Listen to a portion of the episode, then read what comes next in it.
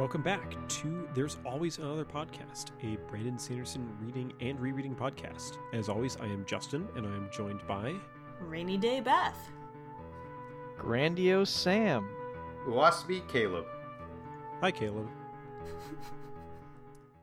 yeah, we are back here once again uh, for an eight chapter long section. We're we're cranking through the chapters here today uh, for the middle chunk of part two, cloth and glass, and really seeing some some interesting developments this week in Hero of Ages. Cruising through vignettes.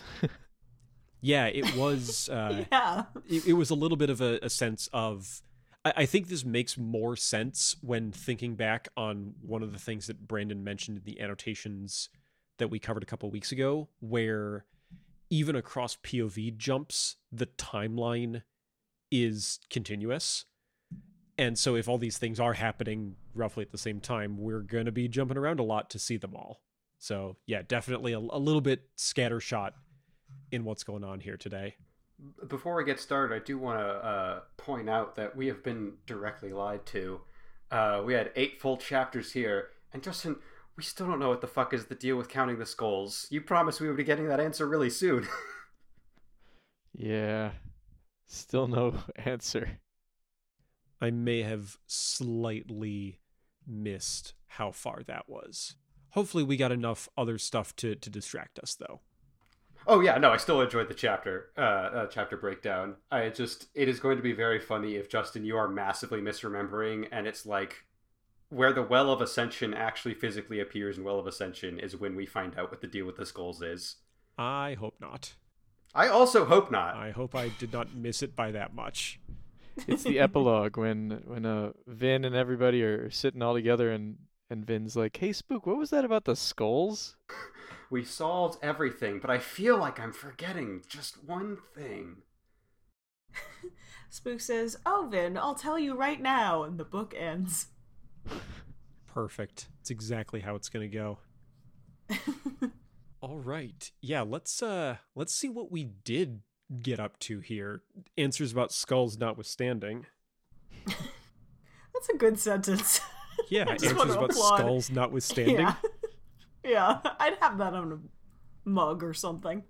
Please don't make me open an always another podcast merch store. I maybe one day we actually can. I don't want to treat that like that's a bad idea from I the mean, it's a cool idea. It's just a never mind. We'll we'll talk later. we'll talk about this at home. Merlin's shirt. Merlin's shirt. oh god. Okay. Write these down for later, please. We've got bits. We've got bits we can we can mercantilize on. All right. I'm going to launch us into our, our chapters this week. Uh, yeah. So lots of chapters, I think most notably actually means lots of epigraphs. We had, uh, we had quite a few things that we learned in our segment this week. Uh, starting off with some, some allomancy knowledge, uh, talking about the fact that the, the early allomancers and therefore in a related way, Elend, uh, were much more powerful than what we see nowadays, uh, and that the um, in particular the emotional emotional mind control, I guess, for lack of a better term, uh, of Kandra and Koloss were more widely accessible to Allomancers. Okay, I'm okay with this. Uh, I- I'm glad it's not Elend is more powerful because he's a Mary Sue. I'm glad there's an actual Yeah. reason. I think it's been hinted that the chicken nugget is what is the specific reason why he's so powerful. Um, and I do think it also is interesting that like TenSoon talked about how terrified all the Kandra are of Allomancers, and the idea that if they've been around for that long, it's because they're remembering back in the day when it was probably super easy for all the Allomancers around to take control of them.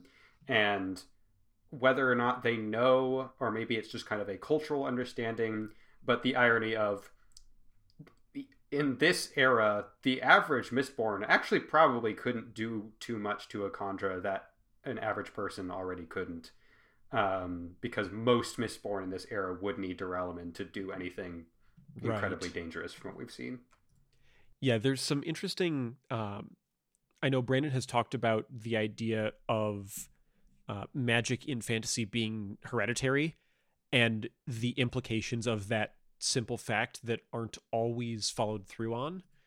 Uh, and we get one of them here, which is that over the years, uh, it's going to it, it's going to um, come and go as as hereditary traits do, and overall probably get uh, less powerful. So, starting into uh, chapter 21 itself, we get a two word answer to the question that we ended our last segment with, with uh, Demoux survived. So, there you go. Yay!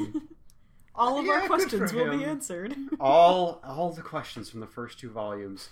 Um, I I like Demoux, so I'm happy that he survived. I do think there is some juicy Elend content to if Demoux had died because Mm. uh, in this particular segment, I feel like we don't quite go as in depth into the idea of it's necessary, but it's still a little bit messed up that we have to just resign ourselves to this amount of casualties. Um, and so I think tying Demoux to that adds a very big personal, emotional weight to it, and so having him survive takes a little bit of that that sting out of it. Um, but again, I like Demoux, so I'm happy he's still around. I think I agree with uh, with both sides of it there of I also like Demoux and it would be a very interesting story beat had this gone the other way. I also really like how every time we talk about the inoculation, we the joke is that we're skirting around the easy jokes. Yeah, things that uh, read differently in current year. and we continue. I mean, it's not like a one to one thing, though. You know, like it's Yeah. an easy joke to make, but when you think about it, it's not like the book is anti-vax or pro-vax or anything. What it really is saying is, if there was no vaccine or any hope of a vaccine, then we should have COVID parties so that we get inoculated quicker. but that's not the world we're in, so we don't have to worry about doing something like that. We do, in fact, have vaccines that are safe and effective. Yes. Oh god. which is why we we don't have to do messed up things like this like just shrugging our shoulders and saying well if they die they die All right then. I don't know how to I don't know, segue out of this. I think the mist is a hoax have you do you know anyone personally who's died from the mists i, don't know have to. i don't know if i, I believe all have to this shit. go. I can't. I have gotta go. Perfect. I am glad we got I'm glad we got that audible Beth actually just walking away. and and now we can continue. Uh, we can continue to Vin attempting more scholarship, which she's had more success with than I think she would have predicted, but is is not overall a fan of. she's, get- she's getting better. The skills have leveled up a little bit. She has gotten potentially uh, some relevant worldly experience that uh, helps give her a new perspective on some of this scholarship. Because she's reading about uh, the deepness and the events in Alendi's original logbook, and having now been through what happened at the Well of Ascension, looks at these a little differently now. And speaking of looking at them differently, a very interesting note that perhaps complicates our, our some of our epigraph theories is that Alendi was not a Terrisman. He was from Khlennium. And we also see in his logbook that he has the verbal tick of comma I think. That is in the little paragraph excerpt we get. Um, so perhaps not everything is as cut and dry as it seems. Hmm. it was also a thousand years ago so like as a very amateur linguist i'm now thinking about like tracking these little linguistic things over time and i know brandon did not go into this much depth in this case but now i kind of want to Yeah, uh, well, it made me think because there is the line of like uh, TenSoon talks about how like the Kandra try to talk like the Lord Ruler did um, back when he first made them, and that was another thing of like I wonder if linguistically there would be similarities there, and if saying I think is a Terrisman thing, then shouldn't all the Kandra also say that a bunch? Um, so it is interesting to kind of look for little connections there. Um, with the Kandra thing, I didn't like actually notice any, but that is something I've been kind of keeping an eye out for. Mm-hmm. Actually, funnily enough, uh, save that thought on Brandon probably didn't go this far linguistically in depth. We will very tangentially revisit that later this episode. Okay. but yeah, she's uh, she's going back through the the logbook uh, with the additional doubts imposed of one cannot trust anything not written in metal, which includes this paper copy of the logbook and the original for that matter. Uh, and two, if she discusses any of her theories out loud with anybody, then Ruin can potentially overhear them and uh, and take action from there. So it puts her in a very difficult place. She's apparently made peace with the fact that uh, OreSeur was TenSoon, or uh, vice versa, I guess. Um, because she's like, "Oh, I always had TenSoon to talk to." Like, he was lying to you. You do, quite yeah. extensively the whole time. Yeah. Uh, yeah, I forget if I brought this up last episode, but it is wild that like, yeah, she's not that hurt by the betrayal. Honestly, she's really just kind of missing the fact that she had someone to talk to about this sort of thing. And then we get a podcast name drop. You beat me to it. Ha! we uh, we get Vin thinking back to what it was that Kelsier always said, uh, which is, of course, there's always another secret, which remains true at this point and will remain true for a good bit longer. Yeah. Throughout this thought process, Vin also talks about like, well, even if I wanted to tell Elend, he's very busy with his politics. And for the record, a large uh, uh, portion of the problems in Well of Ascension was Vin saying, "Well, Elend's too busy with politics for me to bother him with this." Um, so maybe maybe don't continue with that line of thinking. Maybe in some regard share your ideas, and perhaps she will. Perhaps later in this section.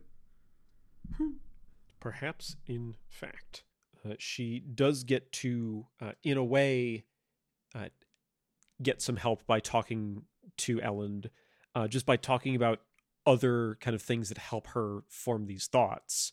Uh, she talks about uh, the things that she taught him about about allomancy, which are some of the things that Kelsier taught her. So there's a, a fun you can kind of see the the lineage of of these characters that we've we've seen as allomancers. Uh, and they talk about the the consequences of allomancy and how, and how there's always a push and always a pull, uh, which Vin is now tying back to uh, to ruin as kind of a, a, an embodiment of of consequences in a way of things inevitably happening and so uh, what's you know, that kind of kind of clicks for her is is what is the consequence what is the pull to this push or the other way around hmm. it doesn't perhaps uh, go anywhere quite yet which, because vin is again stymied by the fact that she can't get all of the info to elend uh, but it's it's a start. I like all the little callbacks that Hero of Ages does to Mistborn specifically, because one, it is you know thematically and characteristically, yep, we're going with it, appropriate to like what our characters are doing now, the legacies that they're struggling with, and also it just feels like a good like some good finale stuff. that was an eloquent thought, but like you know I, this is I the final book yeah. we are wrapping things up and like we're gonna get a little flashback to this speech from kelsier about we're thieves and extraordinarily good ones and it, it just it throws a little warm and fuzzy feeling into the midst of all this grimness i agree hell yeah uh, we also throughout this conversation have a couple points where Reen shows up and goes hey don't you want to say out loud what you're thinking vin don't you want to tell Elend what you're thinking he sure doesn't trust you. You should tell him everything. You should talk out loud right now. Um, which is an interesting thing for Reen to be thinking about. Reen's advice definitely does not seem like the uh, the healthiest mental state for for Vin to be in. No, Reen's generally not a good time. Thus far. Yeah, also not in a uh, in the best mental place here is Elend, who you know we we discussed extensively in the first couple of episodes it's not great the things that he is uh, is doing in the way that he's ruling uh, and it turns out that some of this has been weighing on his mind as well. And there's a question of the f- does the fact that he thinks it's a bad thing absolve him of any of this? Or like it, can he just say like it has to be done and and I'm going to do it and I feel terrible about it but that still doesn't change the outcome It's so strange that that that he's so regretful about signing a bill that prevents parents from hiring someone to beat their child to the to death's door. It's very on the nose. It's not like a small thing or like something with a knock-on effect. It's like, nope, this is child beating. I regret the child beating bill. yeah that's uh you don't get a it's a very clean cleanly posed question like we can see all the the pros and cons right there pros we have allomancers in our army cons we literally have to beat children Yeah. so The children yearn for the beatings, says Elend.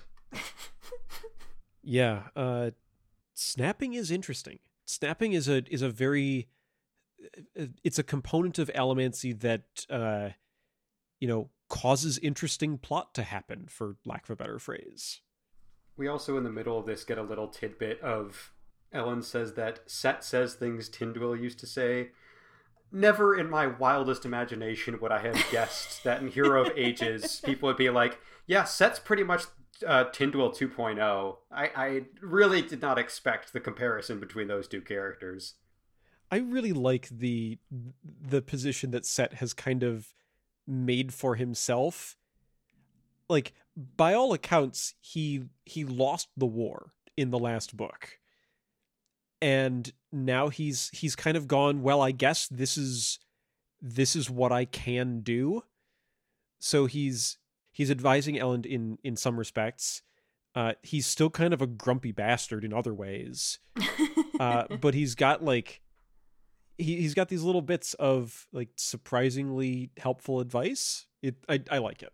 you know, the crew's really getting pared down. We need a replacement Tindwyl. We need a replacement clubs. Cett's got the range to do it all. With uh, with that conversation also wrapping up without any uh, firm answers, we have the arrival of a, a new character, the uh, former obligator Noorden, uh, who is uh, is smiling happily. And Vin thinks back to the days when she would have said that a smiling obligator is a bad thing, uh, which is a direct thing that she said way at the beginning of Final Empire. Uh, but this is apparently just a friendly guy. We've seen Noorden before. He was We about have. Yeah, he was in- he political was in- proceedings. Right, right, right. Yes, Yeah. but now he has uh, he has perhaps taken a uh, a slightly larger role. He's he's gotten a promotion. You know, we Yay. we know that they like their promotions.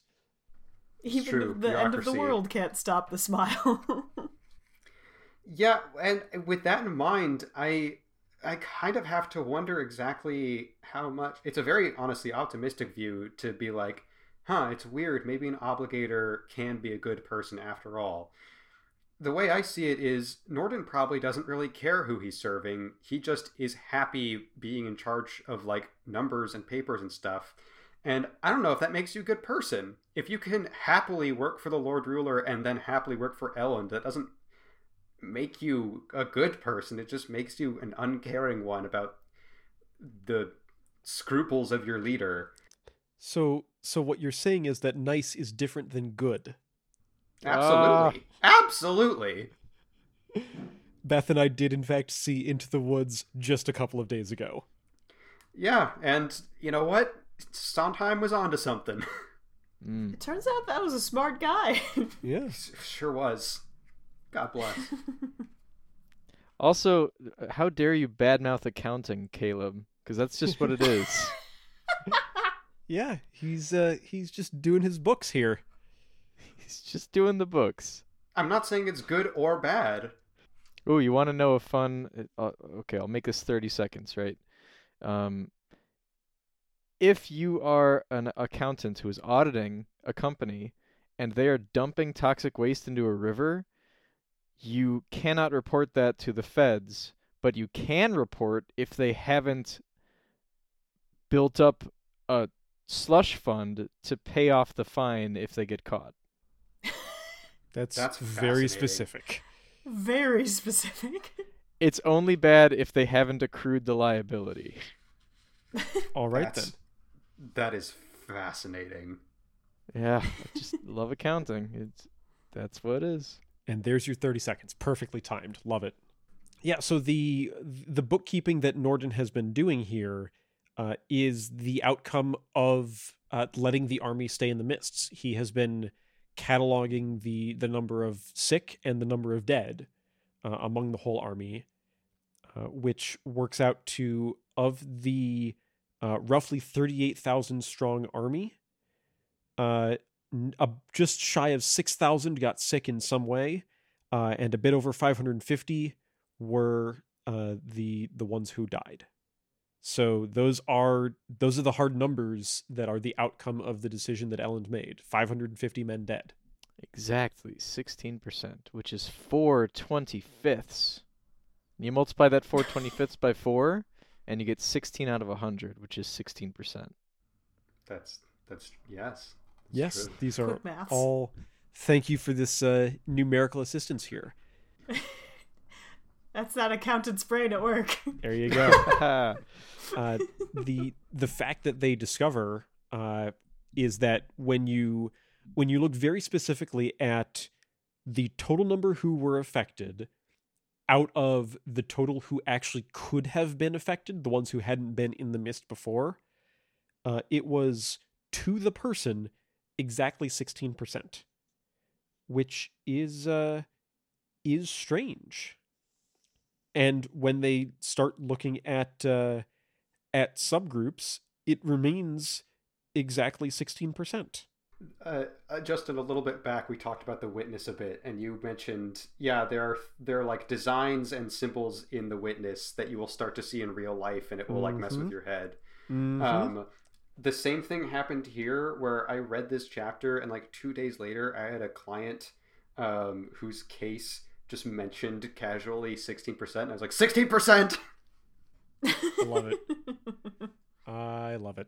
So yeah, I, I mean, we'll get to this whole uh, thing at the end of our episode, but big question here: Does this mean anything? And if so, what? Because it, it is a very strange, it, like Noorden looks at this and says, "This is definitely weird. How precise this is," uh, but it it's awfully hard to tell where we're supposed to go from here. Uh, yeah, it's like the kind of information of like, great. I truly don't know how that's useful, but it is interesting. Right. Uh, there was the exchange here was a little bit for a second for a little bit felt like Elend was mansplaining how statistics work Yep. and was just kind of hand waving like yeah that's just the numbers Vin and then Vin was like no I think the numbers are kind of weird and then Elend looked closely and then Elend went guys the numbers are really weird have you noticed this so yeah, we'll uh we will definitely have to come back to that one because it's pretty clear that we don't have the whole picture yet and our characters don't either. Uh, but it is it is a strange thing to start to have to keep track of. I do have an interesting question it's not a theory it's just a question Okay, let's let's hear the question and then not answer it.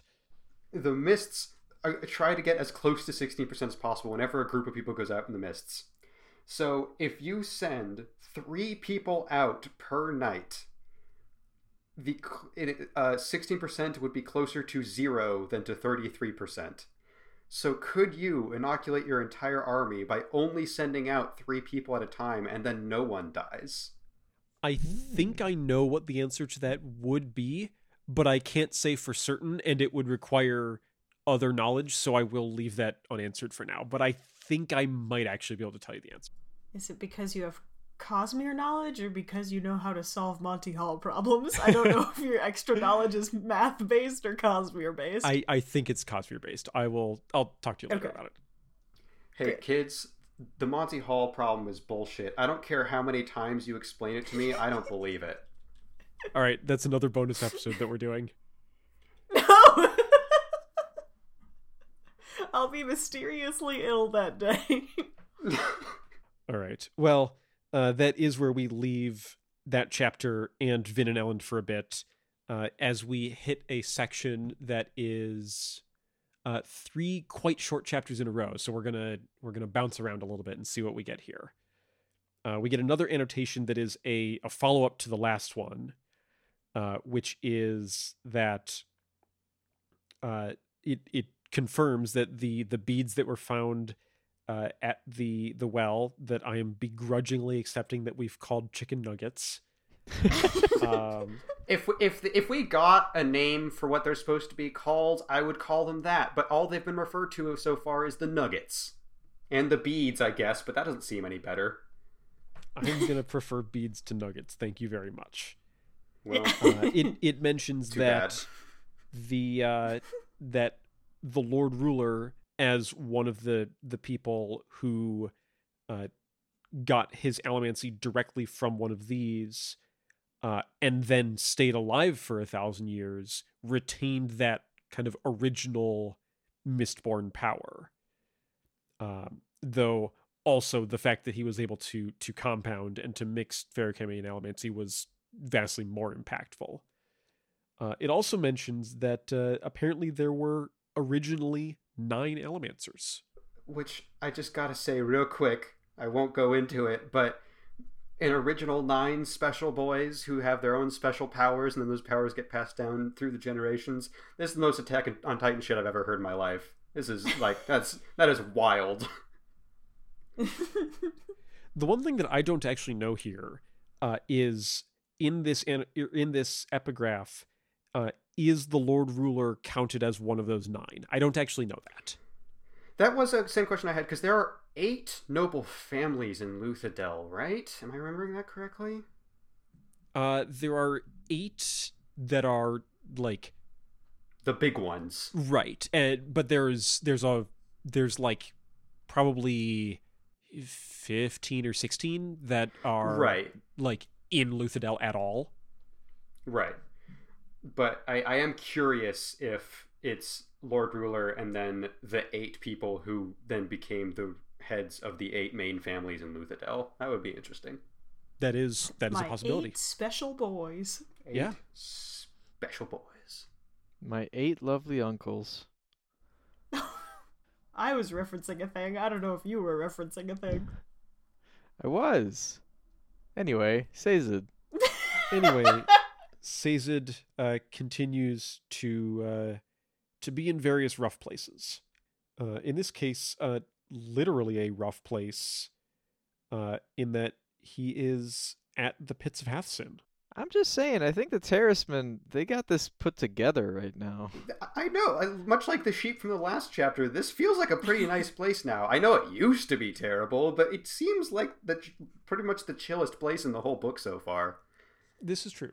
This is true. It is a it is a, a good bit of respite. We get to to see that uh, the the Terris people who did uh, survive the the trip down from the mountains, uh, they've made their home here. They're starting to kind of make it a a livable place. Uh, Sazed tells them to prepare for refugees, so they're going to be doing that. And yeah, it is. I mean, I, I think of any of the groups that we have come to know, a a group of terrismen probably pretty well equipped to run a functioning small outpost. Yeah. Uh, and they're exercising great internal controls by reconciling their their uh, their ledgers every week. I'm sorry, I, I have a final to take this weekend, so It is Oh, no. perhaps on the mind a little bit. I'm all internal controls all the time. But it is truly like this is like a perfect example of a good internal control is you have a, a ledger literally etched in metal that you are comparing your numbers against. Yeah, no, it is. Uh, I- would suspect that most other uh, instances of of controls being necessary are not because of nigh omnipotent forces that can manipulate the originals, but you do what you have to do in the circumstances. Unless we're talking the SEC. Oh ho ho ho. Oh. Hey. Those regulatory boys. So the uh, the question here that is is posed to Sazed, though he seems to have already made up his mind pretty strongly. Vedlew is one of them. Yeah, and, and the other the other keepers who are here, uh, think that Sazed would be a a good person to to lead them here in these times, and he does very much does not see himself as the type of person, especially now, to be in charge of this group. and then he tells him, "Hey, if if you really need me, you're sorrier than you appear." Sazed, will you just be a cool guy for one second? like, Yeah, he he he needs I don't know a hug, something. but he refuses to completely give up. Just mostly, Just, just mostly, give, up. but not all the way. Our boy's going through it. He needs a hug and therapy. Elend would be like, "Have we tried beating him almost to death? That might that might help him get some energy back." Ah, damn, my laws. But yeah, he uh, partially because he uh, does not feel that this is an appropriate place for him, uh, and partially because he thinks that maybe there is a place that he can work on something keep his mind occupied elsewhere. Uh, say with with Breeze and the others who are traveling, uh, he decides to uh, to move on, and so we will return to him when we can. I, hold up. We get a little bit more information at the end of the chapter there, um, which is that terrismen are never killed by the mists, which is Oh, very interesting. It is, isn't Um, it? Sure is. I find that interesting. Um, I was waiting for it. Also, The mic lean. we also we also get a very just good line of like, despite everything he's going through, just the perfectly uh, Sazed way of thinking through things is Sazed saying he felt traitorously apathetic, uh, which I just love that line. That's great. It's a good one. Yeah, I will agree with you on that. It's a good one. But yeah, we will uh we will go on from there then uh to an epigraph that changes topic to uh to go back a little bit. Uh and then a chapter that very much changes topic. Our epigraph is going to uh to talk about the uh the 11th metal and when Kelsier was was starting to to get that rumor going and it uh e- even this epigraph here at this point there's uh there's some questions still to be answered of what was kelsier up to uh and the fact that these questions are kind of still unanswered uh points out that that was one of the things that maybe he wasn't the uh the infallible leader that he wanted to be Which is an interesting thing for the epigraph writer to talk about because like it's a very ominous last line here of that might have been the first seed that made even his oldest friends begin to question his leadership. Uh, by the end of Final Empire, most of his oldest friends are still totally on board with Kelsier. Um, so it is it, it's just it is very interesting to me that the the epigraph writer seems to find this relevance to the subjects at hand. Um, yeah, I don't have any further thoughts aside from what an interesting place to bring this up. I would agree with that. so then in the uh the chapter itself, we get a fever dream flashback. Hooray! God. Uh, I'm going to I'm going to quote from the beginning of the the annotation in this chapter. Fever delusions are such a useful thing for us authors. Every character should go through a few of them so we have an opportunity to explore their backstory. Yeah. Yeah, it was weird that we got five straight chapters of different characters fever dreaming, but you know, Brandon, like whatever's going to work best for the story, I'm on board with that. yeah, you know, it's a it's an interesting technique, but maybe it works. I don't know. Caesar didn't know where the fever had come from, but it had struck him down quickly. I just want to read off, and I'm not going to, but I, I just kind of want to read off all, like, literally all of my notes for this chapter because it's just like confusion and and and dabbing on spook is just the whole the whole notes. I, I'm definitely gonna have to see at least the highlights then. Okay. I will share afterward. But um oh, it's his dad. Who's trying to kill him.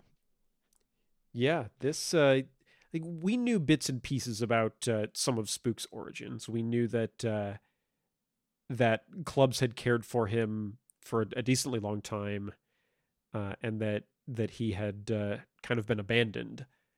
But we see this was a this was not a good time. This was rough. We also learned that the father's name was Jedal, and considering he's an at this point probably older gentleman, and his name does start with J E. Um, prime target for the mists. He's he's definitely dead by now because of the mists. So it's obvious why he would sphere spook going into the mists. That's why. Didn't we get a a mist victim that was old Jed? Yeah, that's what Mhm. started this whole thing. No, there have been two. We've have we have two separate mist victims who are old men, and their names started with J E. That's why I'm pointing this out. Jed and Gel. This guy's got Jed already. Maybe it was. Oh, the you're other saying this could be him? It could Yeah. be. Or no, this is the progenitor of Jed and Gel because his name is Jedal. Oh my god. He split into two, and then they both died.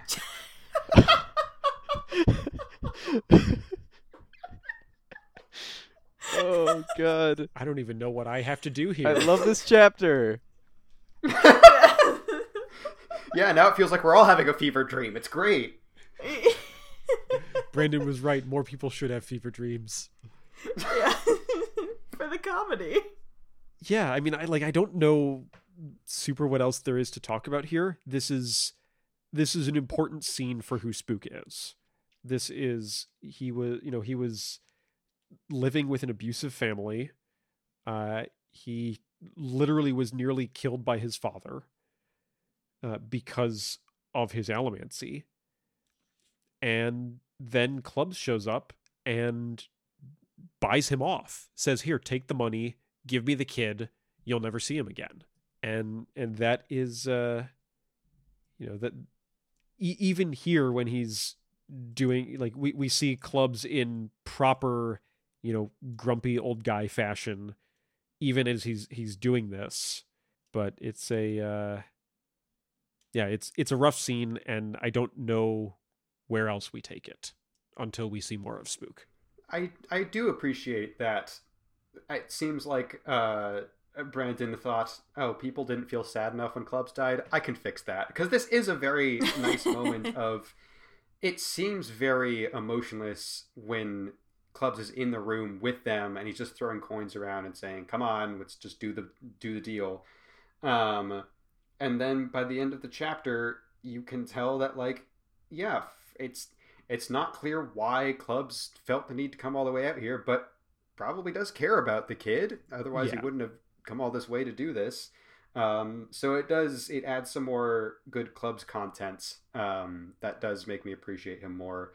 Um, and then we also get a little extra about what his name name originally was, and it does make it again more wholesome on Kelsier's perspective to be like, I'm not calling you that. Whether or not Kelsier knew why um, his name originally meant I've been abandoned, the fact that Kelsier immediately said, No, I'm giving you a different nickname.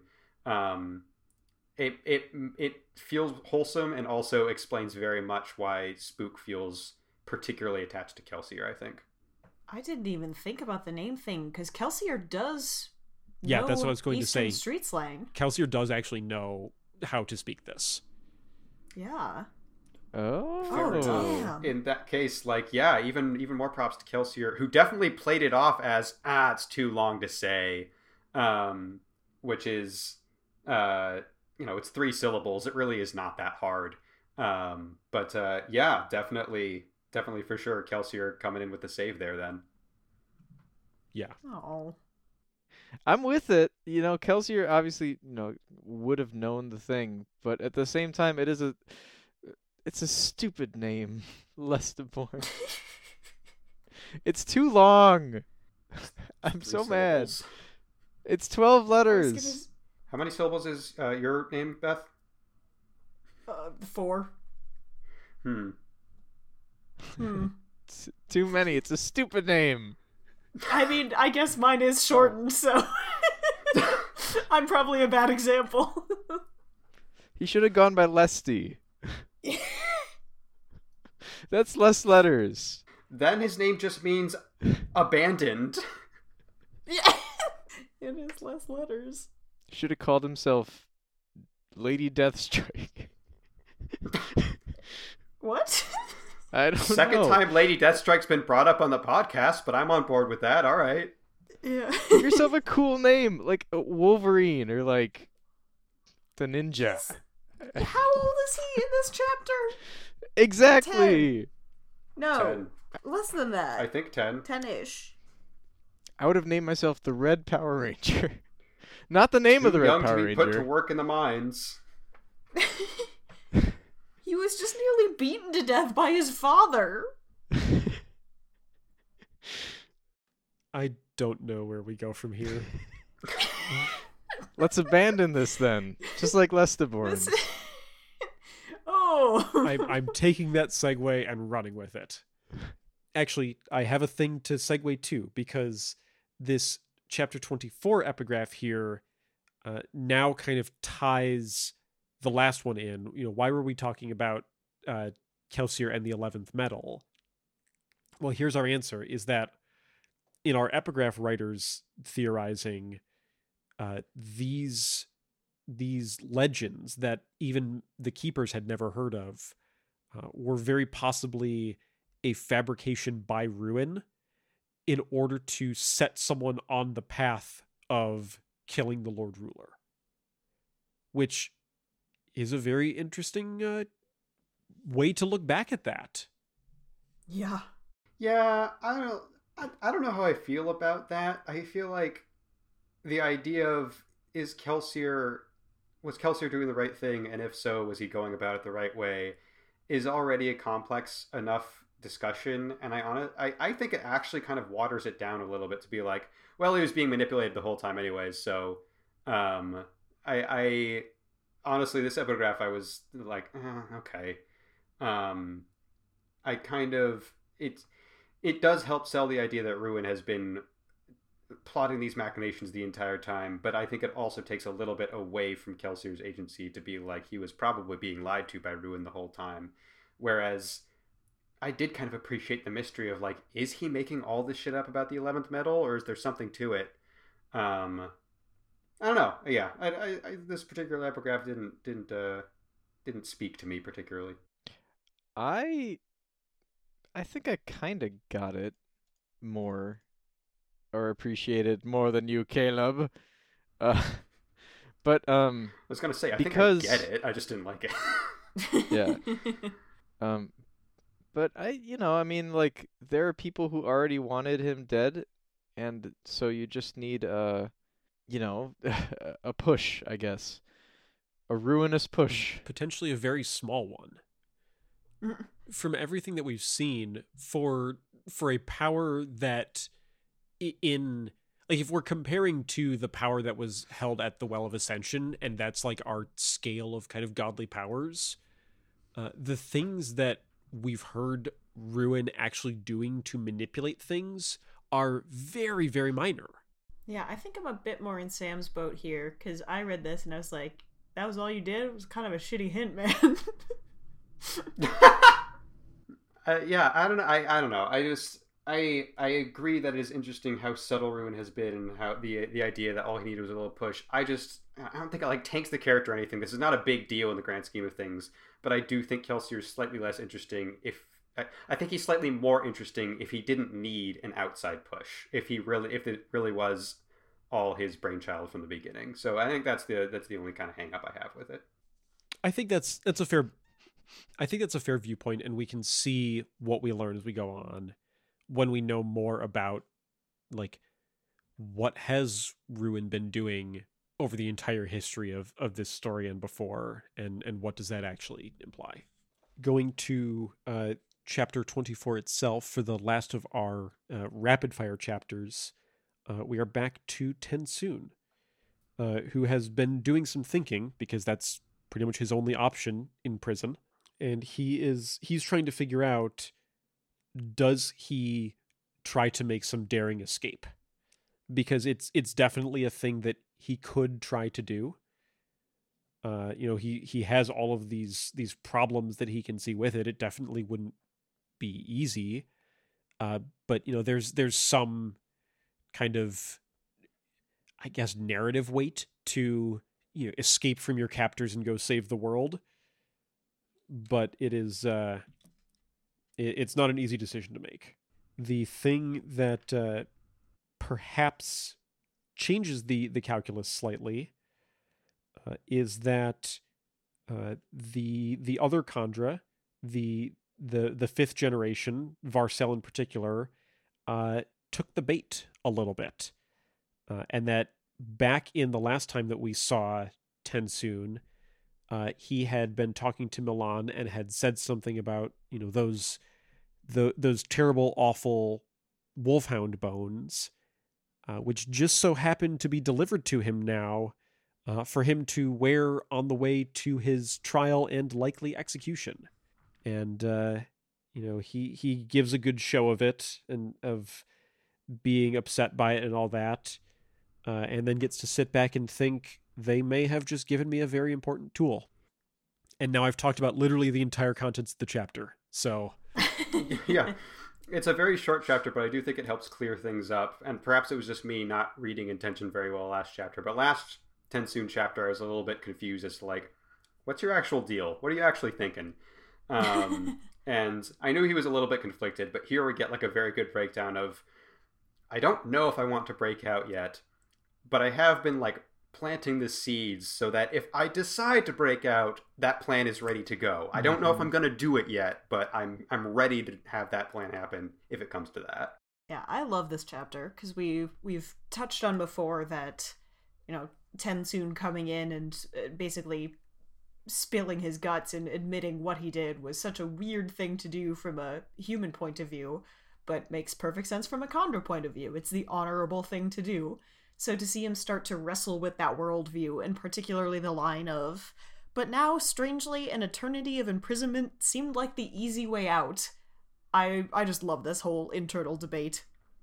Yeah, he's like searching for what is the I I deserve to be punished for what I've done. What is the right way to go? And he like kind of comes to the conclusion of if I carry out my sentence, I'm it's making things worse. That's not what's actually what I should be doing. And he's still thinking of it through the I'm a criminal who has done something wrong and Mm-hmm. the uh the debate of if I just accept my punishment, yeah, that's that seems like that's not the the the right punishment for me essentially. I feel like I have to get my hands even dirtier in order to um make up for what I've done. Um yeah, it's a very fat. Every, every single Kandra chapter has been like they just see things fundamentally differently, and it's fascinating to see that thought process. I would agree. I I very much like the the TenSoon chapters here, and it's fun every time we get back to another one. Yeah, last book we weren't just excited to be able to say TenSoon. I was like, yay, we get to meet him for realsies now. Moving to chapter 25, where we are uh, getting back into some uh, longer, more uh, significant developments. Uh, before that, we have an epigraph that is uh, somewhat uh, out of place. Like it's it's the only one that talks about this, but it's it's one that's always stuck with me. It talks about the balance, which has been mentioned once or twice before, way back when, uh, of one of these kind of talking points about why about why the, the nobility rules over the skaa is because in in the teachings of the ministry there's a physical difference in that skaa are meant to work and nobles are meant to rule. Uh, and the people like like Kelsier's thieving gangs would always say you know of course that's that's ridiculous. That's just a thing that they say to to justify the things they do uh, and our our epigraph writer says there actually was a physical difference. The the the Lord Ruler uh, Rashek when he ascended, in his whole mess of trying to fix things, this was one of his ideas was I'm going to fix the people so that in my mind they're better at what they do. And over a thousand years, a lot of that went away, but it was an actual thing. And I just think this is a super interesting thing to put in a book. This was something that I pointed out as interesting in episode one of The Final Empire. You sure did. And I believe I said something like, we're going to talk more about this much later. Much later. and here we are. Yes, because I was I was thinking of this epigraph because I remembered it. In both writing style and content, this this epigraph reminds me of like the balance. Is it real?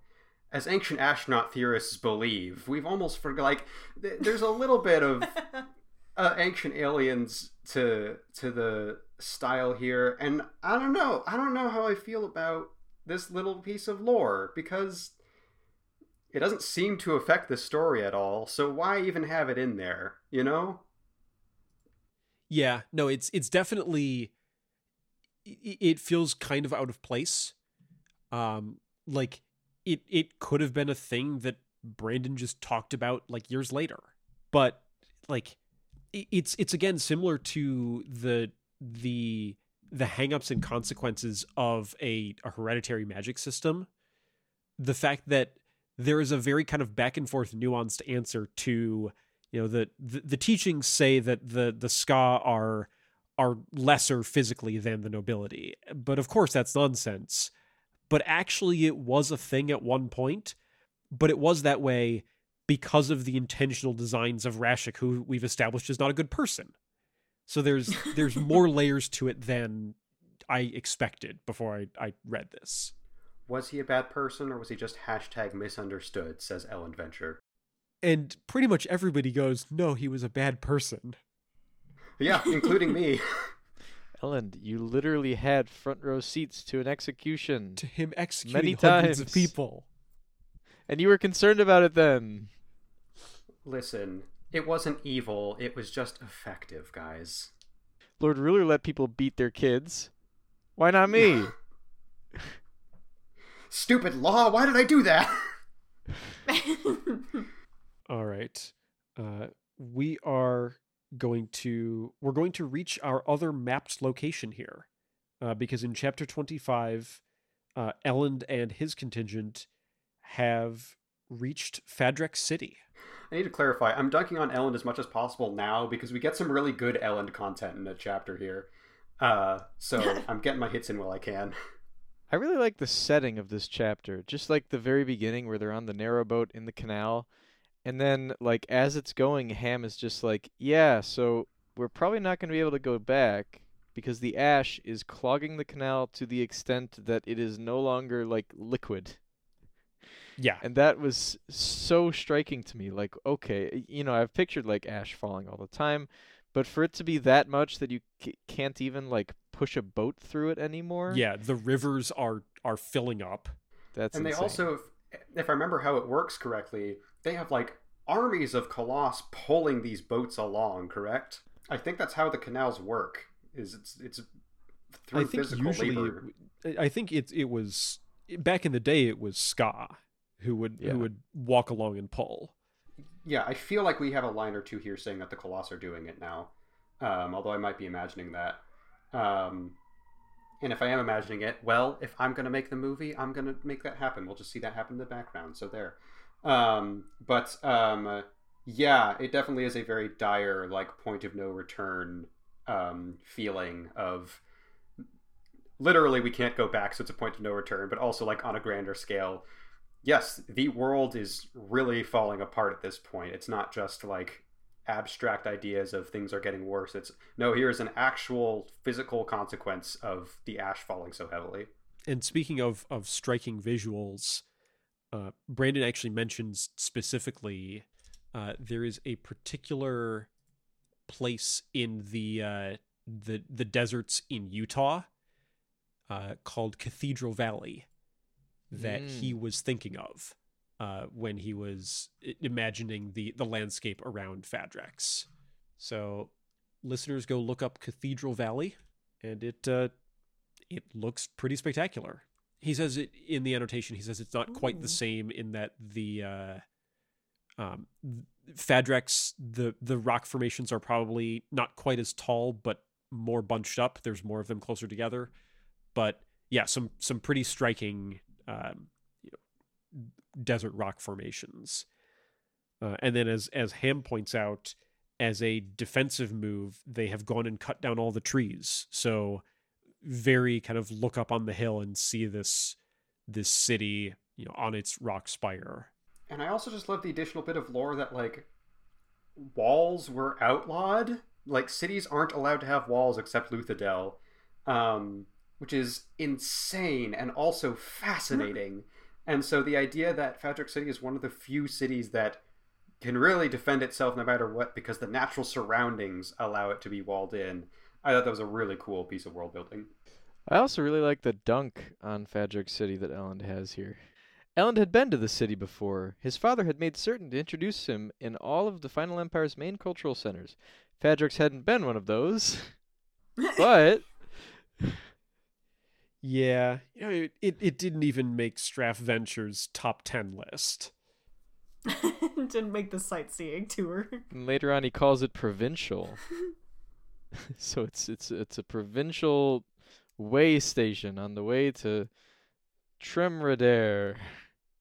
I did go back and check to see if you had uh, looked at the Final Empire map and drawn a line out to another city, and you did. So, having arrived at uh, at Fadrex, they need to figure out uh, what they're going to do because the last time that they came to a, a, a place where one of these caches were, uh, they it was a small enough place and the the circumstances were dire enough with the incoming Koloss invasion that Elend could do his big dramatic arrival takeover, you know, et cetera, et cetera, that we saw in chapter one. Uh, but this is, like we said, it's a fortified city. It's still well uh, populated it, it seems to be prepared for the arrival of Elend Venture. And what's their uh, what's their play? Uh, in in Cett's mind, one of the options is: do you just go kill King Yomen? Because that's a possibility. Though uh, though Elend is against it here. I do want to say before we move too swiftly past it that we again established that Ham wears vests. Yes, we do. Even though it's, It's- cold. It's very important. There's no sleeveys Every here. time. I, I want. Uh, uh, does somebody out there have, a, have like a, a ticker? I wish I had done that from like episode one of Final Count the Empire. Like, just, vests. just take a take a, c- but specifically not just that he wears vests, but that he wears vests even when it's cold. oh yeah, no, Yeah. that's true. And like, what percentage of the time Ham is described in a chapter does it make sure to describe the vests? Like, what's the percentage there? It's got to be Um, like eighty percent or higher. Yeah.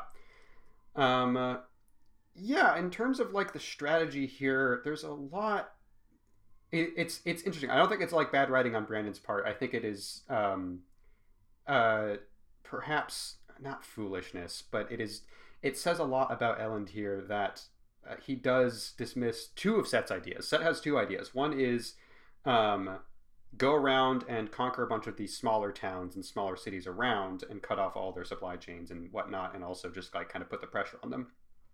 And Cett specifically says they're really they're pretty small. They're not well defended. You'll be able to take them just as easily as you took um, uh, the the first town in chapter one. Um, and Elend says, "No, I'm not doing that. I'm not going to pillage the countryside." To which my question is, if Cett is confident they're going to give up without a fight, is that really pillaging? That doesn't seem like that would be that bad if you did go with that strategy. And then you have the assassination thing, and they go, "No, we don't assassinate people." And Cett has a little thing of like, "Well, you threatened to assassinate me." What he doesn't point out is Vin basically did assassinate Straff Venture. They have absolutely assassinated someone in order to end a fight quickly before. Um, so there's a little bit of I don't want to call it hypocrisy, but where Elend chooses to draw the line is really it's really interesting to me. Caleb, we don't trade lives. Was th- okay? Was that we definitely do. we definitely do? Was that Infinity War reference, or was that just like a reference to how Elend usually acts? I guess both, but that was definitely an Infinity War reference. Okay, I was gonna say, um, yeah, yeah, it's just interesting. That actually is a fairly good comparison of like more people will die overall, but we don't want to sacrifice the one person for sure.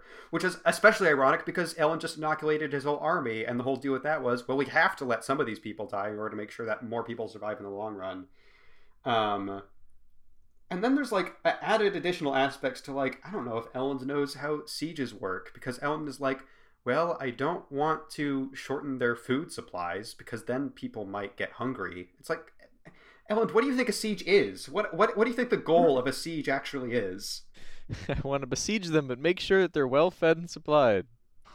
That's Yeah, the it's- quickest way to make sure we can get to that cash.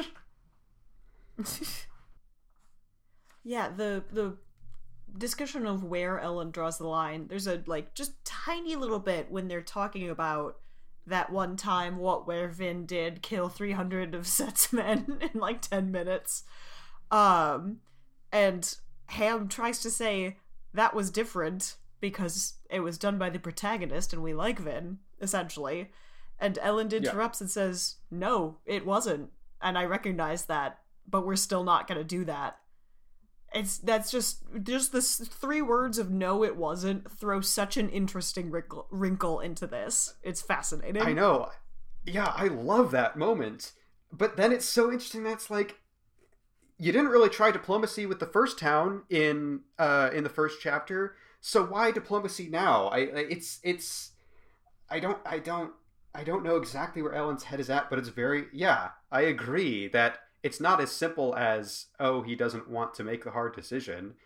Because yeah, I love that he admits it really was not that different and yet he still in the end of the world is like let's see if diplomacy can work even though it seems like he had kind of given up on diplomacy and that's why he's been so autocratic for most of this book um it's almost as if he is he is backtracking towards the Elend we used to even though the tension is only getting higher it's not like it, it, uh, uh, he's following the rhythm of the book.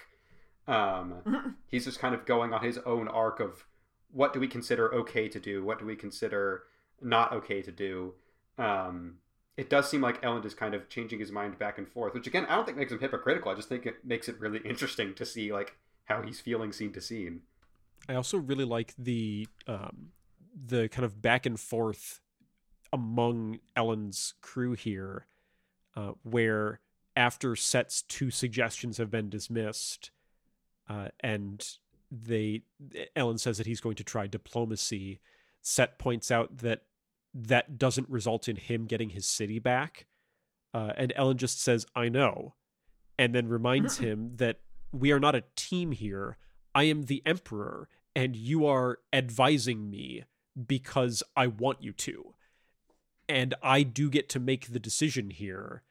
And if you don't get your city back, tough. Also, Cett, who notably marched an army toward Luthadel and then tried to install himself as king, says that marching soldiers to a city and trying to take it over is not a diplomatic move. Yeah. which yeah it is ironic because Cett did mount the army up and then Cett did try a more diplomatic solution than just waiting to attack Yeah. the city he did try to take it through diplomatic means by literally getting elected and it didn't go well for him So yeah, we'll have to see what uh, what the hell they're actually going to do in uh, in Fadrex City. Uh, but the first thing that they're going to do is Vin is going to go on a scouting mission. Uh, they're going to get some info from Cett on uh, informants, uh, people who who may be able to provide them some some information, and so they're uh, they're going to be prepared for that. Uh, they're uh, getting ready for the scouting mission. Uh, Elend offers to to come with, uh, and Vin says, "No, you're bad at this. Stay here, And you're smelly. and you're smelly." so, but yeah, uh, have fun. They get a kiss, and then off she goes. And I'm looking forward to the checking back in with her because I I like her first scouting through uh, through Fadrex. oh yeah this this this section's real good from here on out it's been good so far i Mhm. enjoyed this whole section but like we're getting some really good chapters coming up I I'm going to take this chance to circle back on a ongoing discussion we've been having about Elend being an Allomancer and is that interesting or not. And I have been in the yes, it is interesting camp, but I don't want to say more about it because I don't want to be like, well, here's the journey Elend will be going on in 20 chapters. But I feel like this this chapter kind of makes the points that I've been wanting to make. So I'm circling back now, uh, which is that one, we've gotten the tidbit about that like confirms confirms it's because of the chicken nuggets that he is such a strong boy. Um, Of course. of course. Um, and even though he is such a strong boy, he kind of sucks at allomancy. He's like he is a blunt instrument, but Vin is still the master. Um, but I also think the the most important thing is, you know, the ongoing struggle has been what is the kind of leader that Elend must be? What does he want to be? And, you know, where in the threat versus diplomacy scale can he afford to fall at this time? And I think the fact that Elend himself is able to pose a physical threat adds a very interesting layer to this because we get to see him in full Mistborny action in the first chapter of just being able to swoop into a town and by allomantic reputation alone take it. And now to see him sort of not renege on that, but you know, take a different tact and try diplomacy, knowing that he himself is now a physical threat, I think that is very interesting. And given how high the stakes are, I don't think Normie Elend would have really been able to keep up. I know we love our normies in this house, but I think that this this Elend as a Mistborn folds in very well to the story he's been going through so far. Uh, and you guys are just mean. I'm just mean. no, I'm I'm I'm mean too. But um, I, I yeah, I I understand that. I think I just you did you did bring up in the like fighting chapter that look, Vin is so much more skilled and Elend is more of a blunt instrument, and I didn't really like pick up on a lot of those details until you pointed it out. So I do kind of wish in that initial fight it had been emphasized a little bit more. totally. Um, I do appreciate the little details like this of Vin going, "No, this this mission is not for you." Um, I do agree that um, the book is is incorporating that aspect of their relationship into things. I, I, I still don't quite buy why couldn't he be diplomatic in the first chapter and you could say well it's because the Koloss were really close by so he needed to rush. And then I still ask why is he not in a rush right now? I, I understand that it, it's a matter of marching an entire army but the urgency is still 100% there dude. Um, so I think it is very interesting for his his uh, I, I agree it's very interesting for his character of he could pose a physical threat. I just still am a little bit hung up on the way his physical threat was introduced in the first couple of chapters. I, I still am a little bit annoyed about that.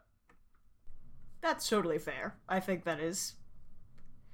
It was it was a blunt introduction, shall we say? A little bit, but it's growing on me. You know, Elend is growing on me as a as a hero of ages character, just like he grew on me as a Well of Ascension character. So It's definitely a complex graph of everyone's feelings on Elend, but I do like Yeah. that the, the trend seems to be up. you go, boy. I don't know which graph is more complex, the Elend graph or the spook graph. I think it might be the spook one. I, f- I feel like that graph is at least funnier because it probably has more like flat plateaus that just suddenly jump up or down to another flat Exactly. plateau. Exactly. Yeah, there's like very sudden peaks and valleys, whereas Elend is like a day by day uh a graph that changes, and then yeah, Spook is just like, yeah, this is how we feel. Oh, all right, I'm feeling this way. Ah, no, I'm feeling this way now. Yep. Uh, one very quick note, just because it's fun to point out before we mo- move on to chapter 26. Uh, early in chapter 25, when Elend is, is contemplating the state of their forces and he's listing off kind of who's where and, and dealing with what, uh, he says that uh, Spook and Breeze are in the north, Penrod is back at Luthadel, Felt is watching the storage cache in the east, Yep, caught Oh, that. it's- That's all. He's just there. Eugene's a part of the crew. He is. I, I, I, the, uh, I don't know how much to expect from Felt, but like, I, w- I want to say I'm 100% on board if we just get like a whole like fairly long chapter that's just Felt, and it's the only one in the book that's from Felt's perspective. But we just get one big chapter. Um, I, I don't know. There's he just has vibes, you know. Gosh, I just love a character where like you tell him to do something and he does exactly what you want to do to the level that you want him to do it, or above that, and that's just felt, baby. Yeah, no, he is like we, we talk about, you know, appreci- appreciating our normies here. That's like like I've already told you that he shows up in some unusual places. But other than that, he's just a very competent average guy, and that's why I love him so much. Yeah, random hyper competent guys are that's a good character archetype. So yeah, knowing that Felt is is there in the east, uh, we are going on to uh, to chapter twenty six. Uh, an extensive epigraph here talking about the formation of the final empire uh, and how Rashek, as the omnipotent leader of it, could kind of just arbitrarily build a culture that he wanted uh, and how he did so by kind of picking and choosing things from some of the cultures of the world, interestingly enough, including the Khlenni people who he hated. I was not as wowed as at this. Uh, it gets better. He the the epigraph writer who is Sazed uh continues to like elaborate on this, uh, which is great. Um, but this one we already we definitely already knew that the Khlenni culture had a big impact on Luthadelian Final Empire culture. We did, but it is it's interesting to me to get like a little insight into how and why it went down. Um, I thought I thought this was an interesting section. Yeah, and and like I said, this is a good lead in to like continuing from this and other cultural syntheses he did. So, you know, even though like I'm not the biggest fan of this epigraph, it uh, it continues. It is the stepping stone. Yes, I, I think much like the last pair, this one might be more of a lead up, and we will check back in in chapter 27 to to see some of the the uh, new and interesting bits. Uh, in contrast, though, chapter 26 itself has plenty of new and interesting bits. yeah. Yeah, this this chapter made me excited for reasons I will get into in the theory section. I am Oh ho. sure of that. Um, I love the two different reactions there. Beth really surprised. Justin, yeah, of course you are, obviously. well, there there is there is sometimes uh, you know the, the the game that Beth and I have to play of how much do we reveal and how much do we not. Uh, th- there's sometimes an element of not even pointing out the fact that there is something to care about here, but like allomantically, there's some weird shit going on, so we're gonna pay attention to that. We actually planned those responses in advance so that we had the full spectrum covered of how much you should care about this section. Good, good, yeah. That's, that's a good way to handle it. I actually, you know, recording be damned, I do actually care about this section a lot. I think it's pretty cool. Absolutely, yeah, no, yeah, This is Spook being a boss. it is. You know? I got like I know it's like weird to compare it to this, but I got like Decker Kane Blade Runner vibes off of this chapter. Okay. Like you know, very very like um, you know, the guy in in a city who's just like going along doing his own thing kind of thing. Um I don't- I think that we'd get some really cool imagery of Spook kind of trying to thread his way through the city in this. Mhm. exactly. Yes.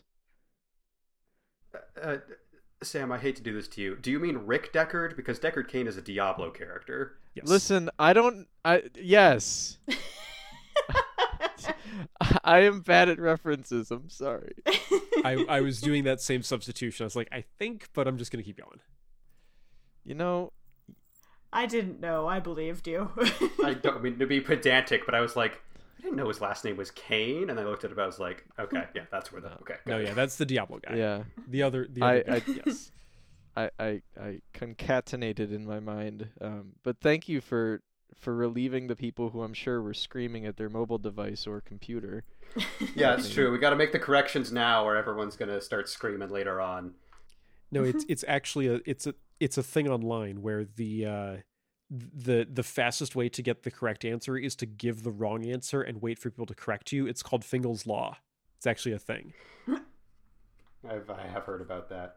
Um, It's not called Fingal's law. It's called Cunningham's law. That was me God setting damn up it! people God, correct- Son of a bitch.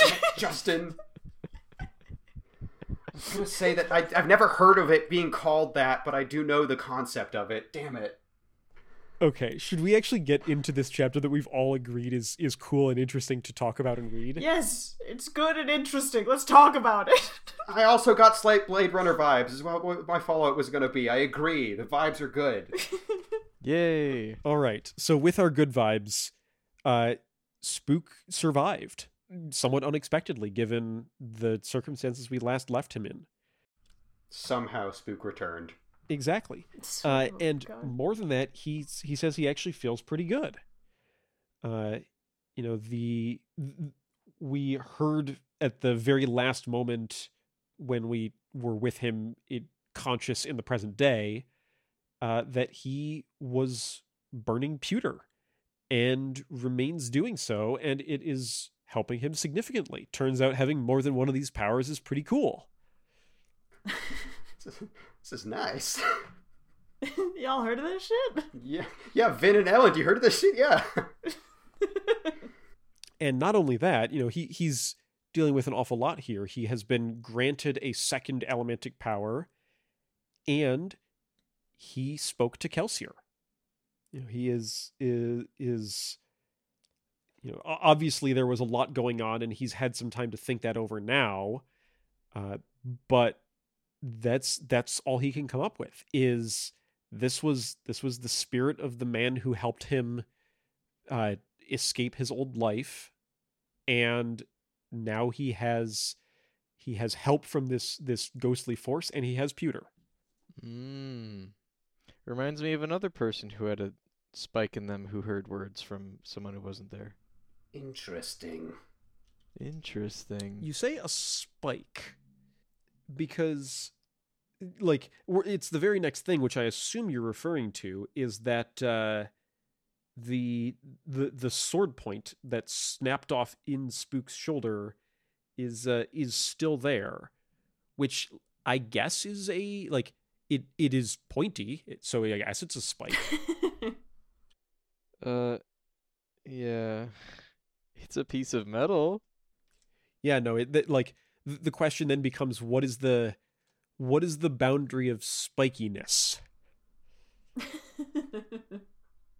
My question here is what is to what degree is spook wrong? Which which presupposes that spook is wrong in the way that you phrase this question.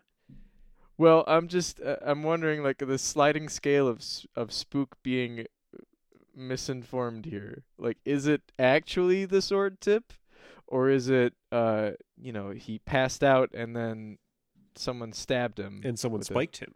That would and someone be spiked him. that would be I mean there is he he says that like he barely remembers the process of getting home. I like uh, my thought was he passed out and then someone spiked him. But I like I'm going to I'm going to pretend I, that I believe spook cuz that sounds more interesting to me. You know? Why not? So you do believe Spook, or I'm choosing to believe spook because I think it's cooler that the sword is what gave him this what I'm assuming is hemalurgic stuff blessing thing. gotcha. I love the one line in here of, uh, you know, he had seen Kelsier's spirit, that he'd returned, he'd shown himself to Spook. Spook had no idea how to react to that event. that is a like, yeah, totally same fair girl. reaction. yeah. I I do like when uh um fantasy books internally cross a line of strangeness where the characters in the books who have been doing magic go, okay, I don't know what the fuck this is. But yeah, not only was uh, was Kelsier visible in the the burning building, uh, but is now uh, appears to spook in the the present day, at least a little bit. Before he uh, decides to to head out on the town and see what's going on. So yeah, it, it is pretty much um, Spook is attempting to just kind of reset, figure out what has changed in the city, get a a, a better handle on things, and uh, goes out to a bar and and buys a drink. To which I'm now distracted by the question of is Spook of age to drink, and is that even a meaningful question here? I wrote that. I said Spook's underage. He's gonna get nicked. Wasn't Vin drinking wine at all the balls at like age 15 or whatever? I just I, just like say it. this being the point that we're objecting to. Uh, yeah, why why so much noise made for drinking age now? Caleb, Elend was 21. I don't know. I didn't say Elend. I is wasn't talking about Elend. Which is totally relevant to your thing, but I just had to say that we're when we're talking about age, I have to say it. It's it's in my yeah, contract. no, and I haven't? I haven't Um, forgotten. but but I think uh I think age is irrelevant here. I think it, this is just a fantasy world. Let people get sloshed. You know? Especially in the middle of the French Revolution. I don't know how many people are checking IDs. exactly. Les citoyens. Way. Way. Way. So Spook is resuming his uh, kind of eavesdropping and surveillance, uh, and hears some people starting to uh, to have some questions about what exactly Quellion is up to, uh, and the way that he's running this city, because apparently the uh, the citizen thinks that the people shouldn't have to uh, keep and, and earn their own currency, and so is just going to take all the money back into his own treasury, like the Lord Ruler did. Mm. little sus. A little, little problematic here. A little bit, you know, the uh, the the genealogical research to find out people of uh, with potential noble blood also not a great look. Gonna be honest there. Are we the baddies? Yeah, I think if if anyone like like Elend has asked that question to himself, and the answer is still pretty up in the air. Quellion has not, and the answer is very obvious. Yeah. Yeah. These are just like dogmatic, pointless things too. At, at a certain point, like going back five generations, like we got bigger fish to fry here, Quellion. Uh, Spook is also just kind of enjoying the uh, the casual benefits of pewter, which I appreciate. Where he like he uncorks the wine just by pulling on it. He's like, I couldn't have done that before. That's cool. this is neat. Uh, he does a little bit of uh, uh, of thinking back on some of the things that we saw in his his dreams. Uh, when he's uh, he's hearing some people talking about working in the mines, uh, the danger there, and how that probably would have been his life if clubs had not, uh, as as he points out, undergone a vast effort, both physically, monetarily, all that, uh, to rescue this random kid. You know, Spook was a nobody back then. So uh, he he realizes that he he wants to be able to help. Says that uh, kind of to himself dramatically, uh, and Kelsier has some advice to give him. You, could you could be you could be a great person here. You're going to you're going to do great things. Uh, unfortunately, it is around this time that uh, Spook has been recognized. Uh, not just he's been recognized in two ways, both of which are bad. Uh, one as somebody who maybe was on the survivors crew, which makes him notable in the city, uh, and another one as the guy who got stabbed and thrown in the building, which raises a lot of questions. Yeah. Yeah, he's the- He survived his execution. I do appreciate the character arc here of top of 237. I ran away once. I don't ever have to do that again. I won't ever do that again. Bottom of page 237. He stood up as nonchalantly as he could, then fled into the night. I didn't clock that. I, I think that I appreciate the joke that you point out. I think there is perhaps a semantic eh, difference between fleeing a life and leaving so you don't get stabbed. there is, although I would actually perhaps pose the question of, you know, Kelsier's voice is telling him, you can be great like I was. I feel like in this case, Kelsier would probably just walk up to those guys and go, yeah, what's up? What's your problem? What's going on?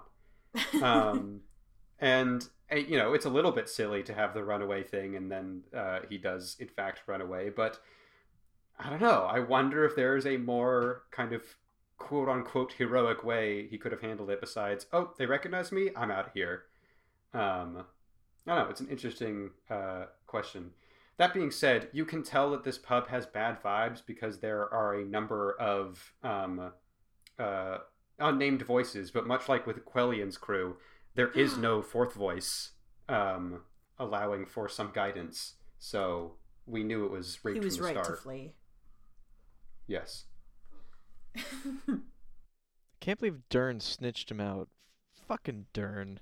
What an asshole. I'm curious. What a- I'm curious here, actually.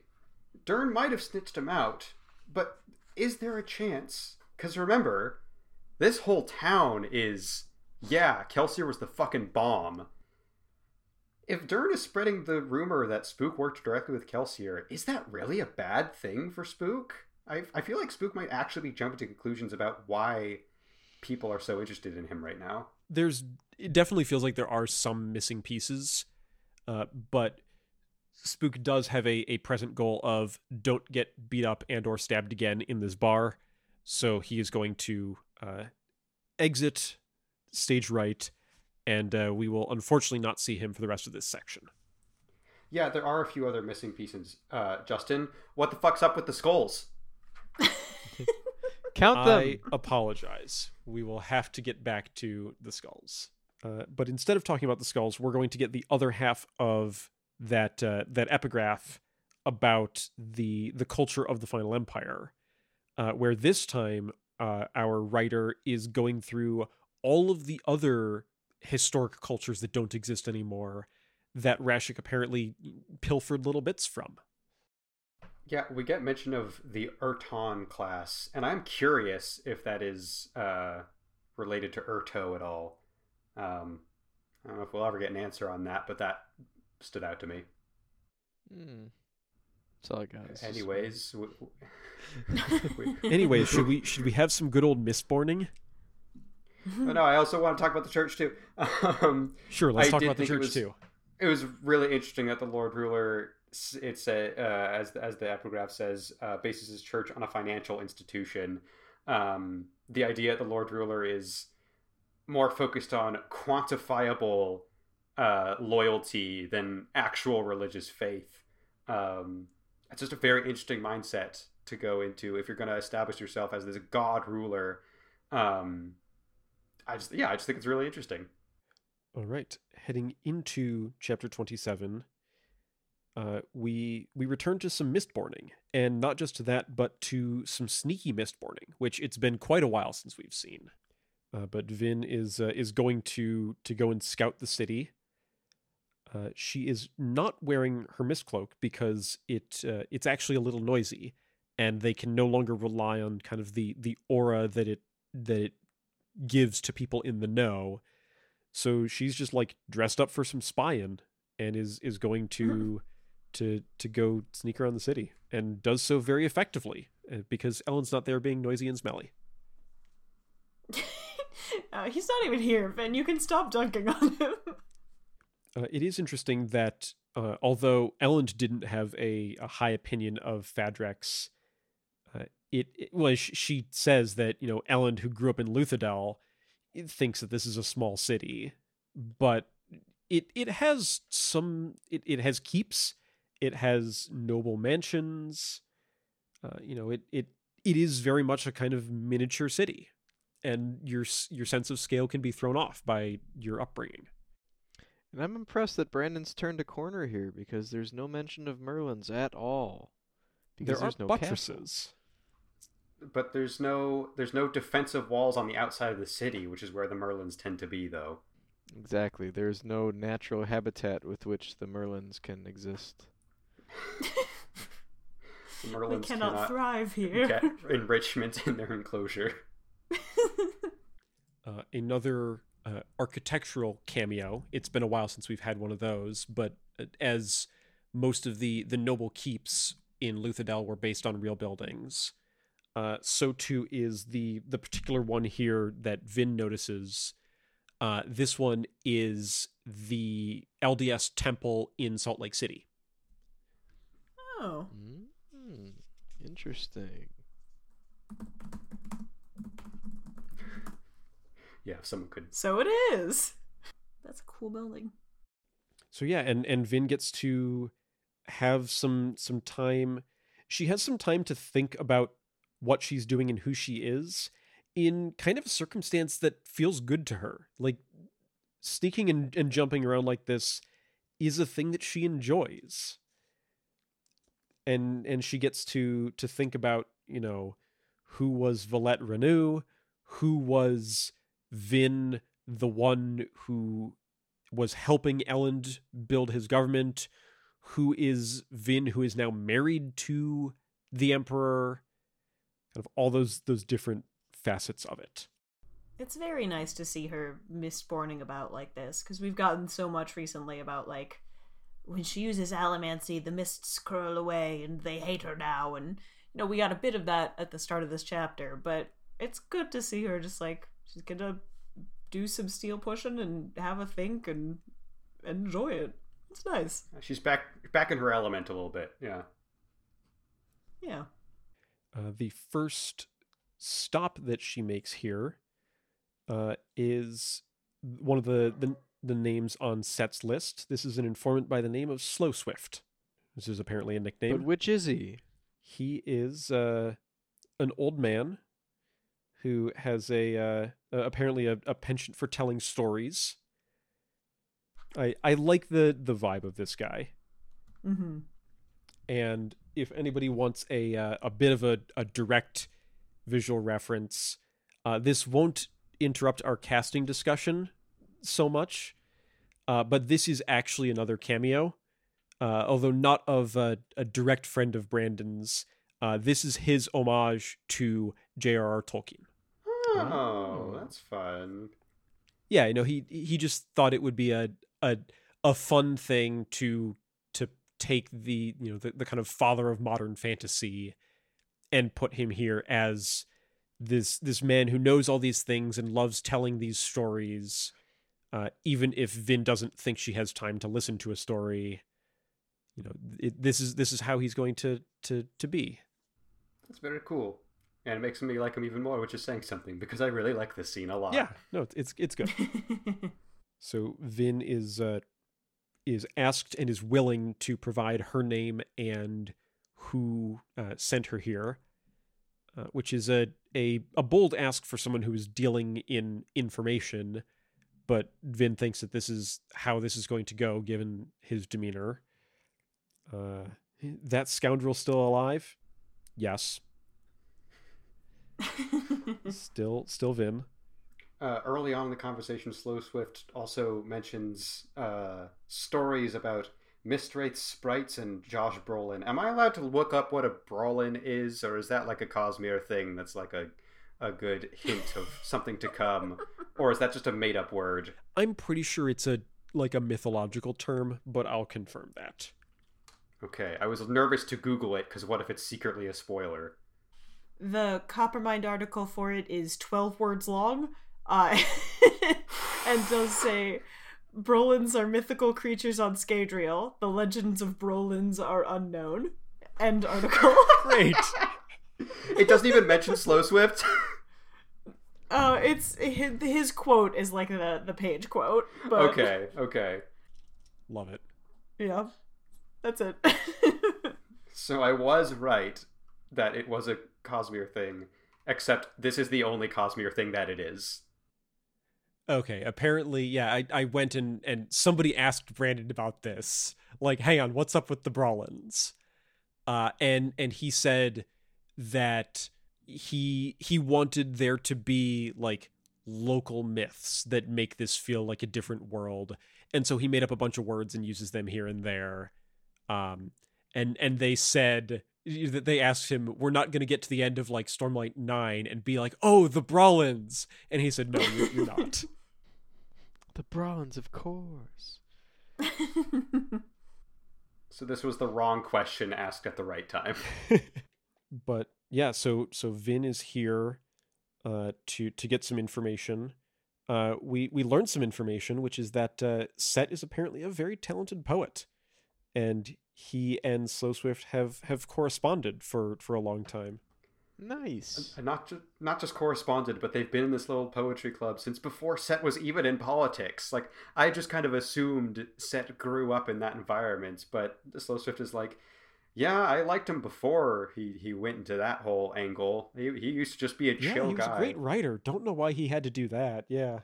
Yeah, I love that detail. I think that's a lot of fun.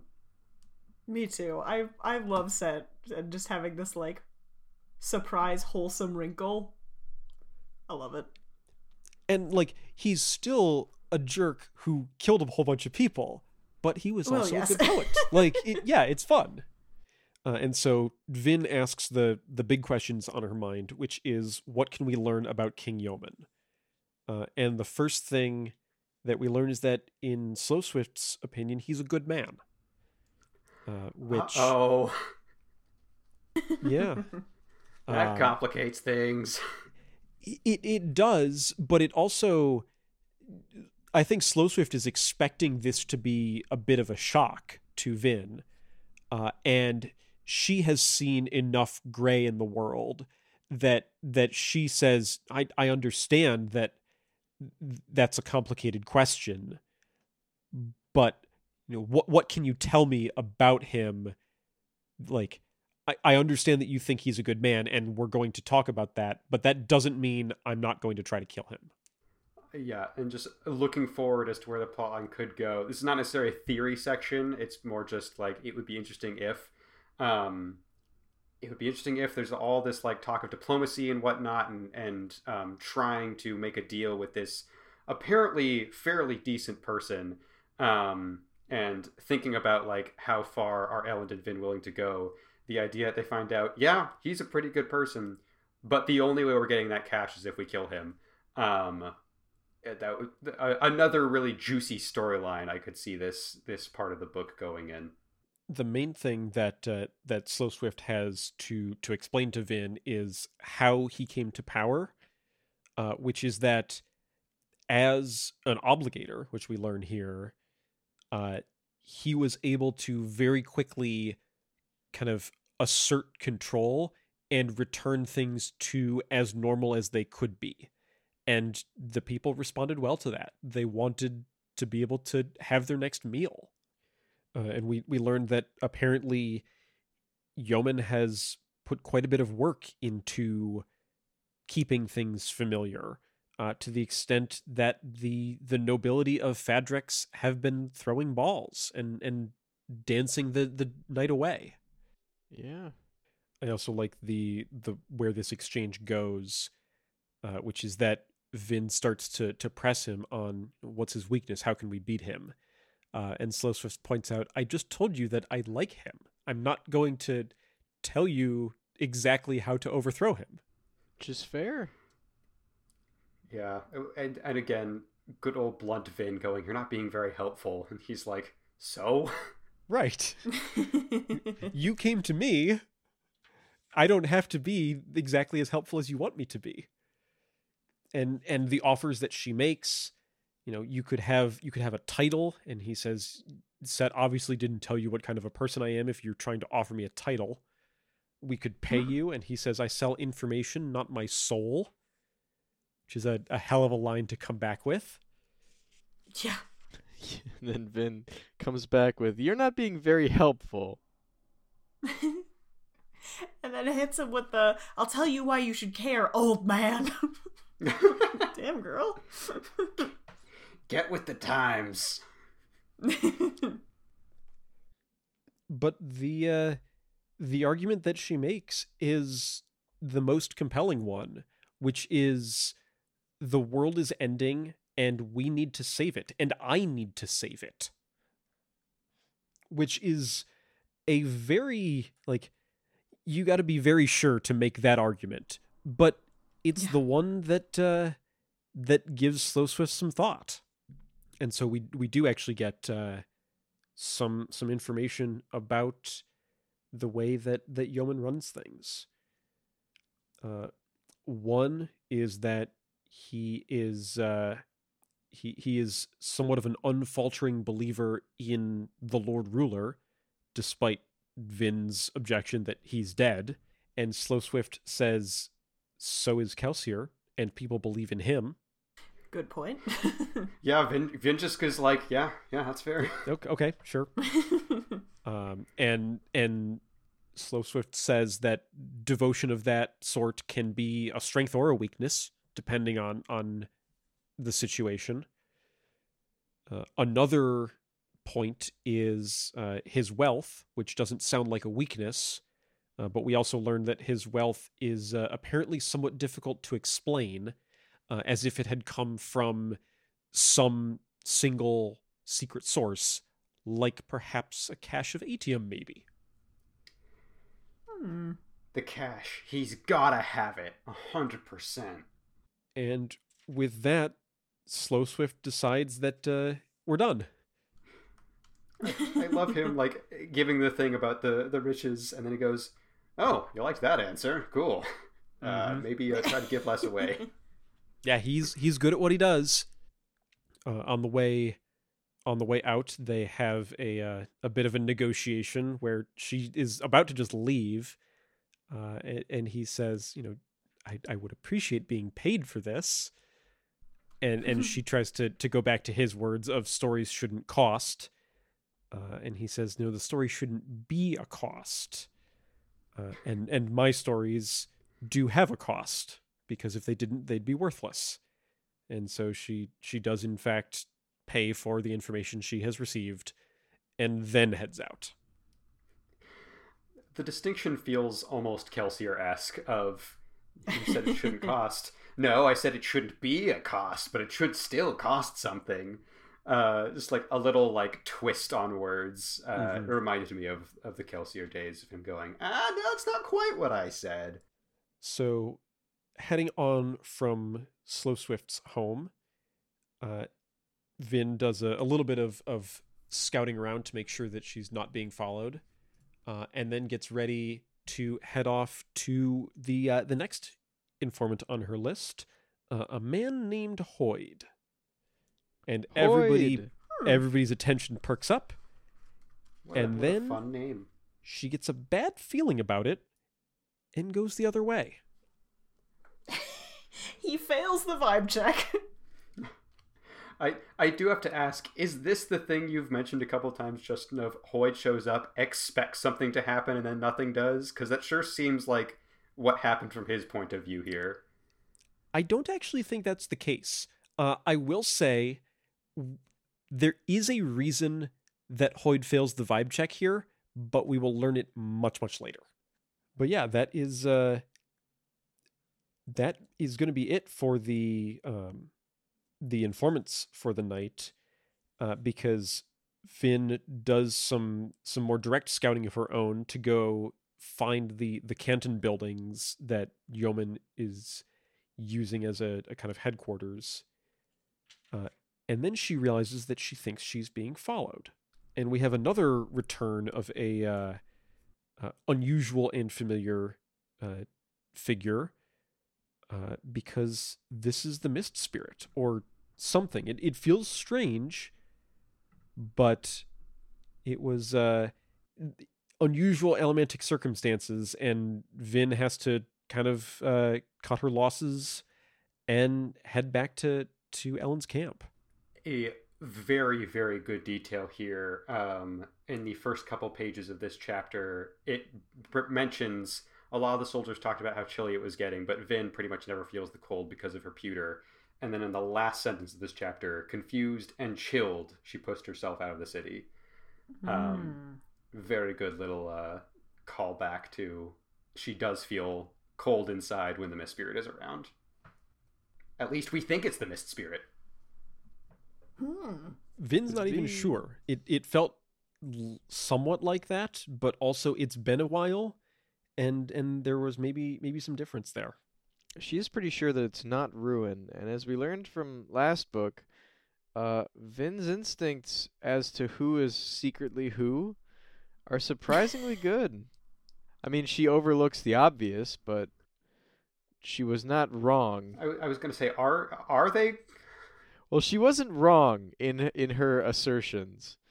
It wasn't Dox, and it wasn't uh, Demoux.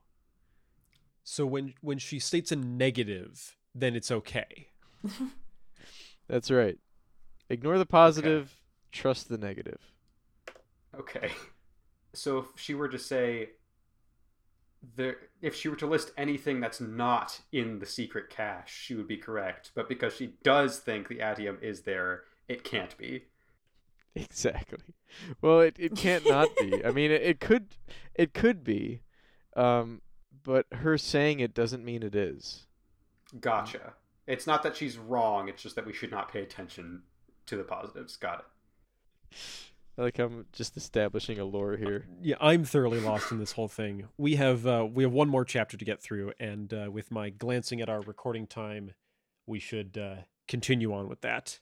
Uh, our last epigraph is uh, one more uh, thought on the the blending of old cultures and the way that the Final Empire was constructed, uh, which is that Rashek had a uh, a pretty heavy hand in the way that technology uh, developed, particularly gunpowder, because he saw the the effects of gunpowder weaponry in the hands of relatively untrained uh, rebels and did not want to get shot, and so took actions that he could to kind of uh, suppress that.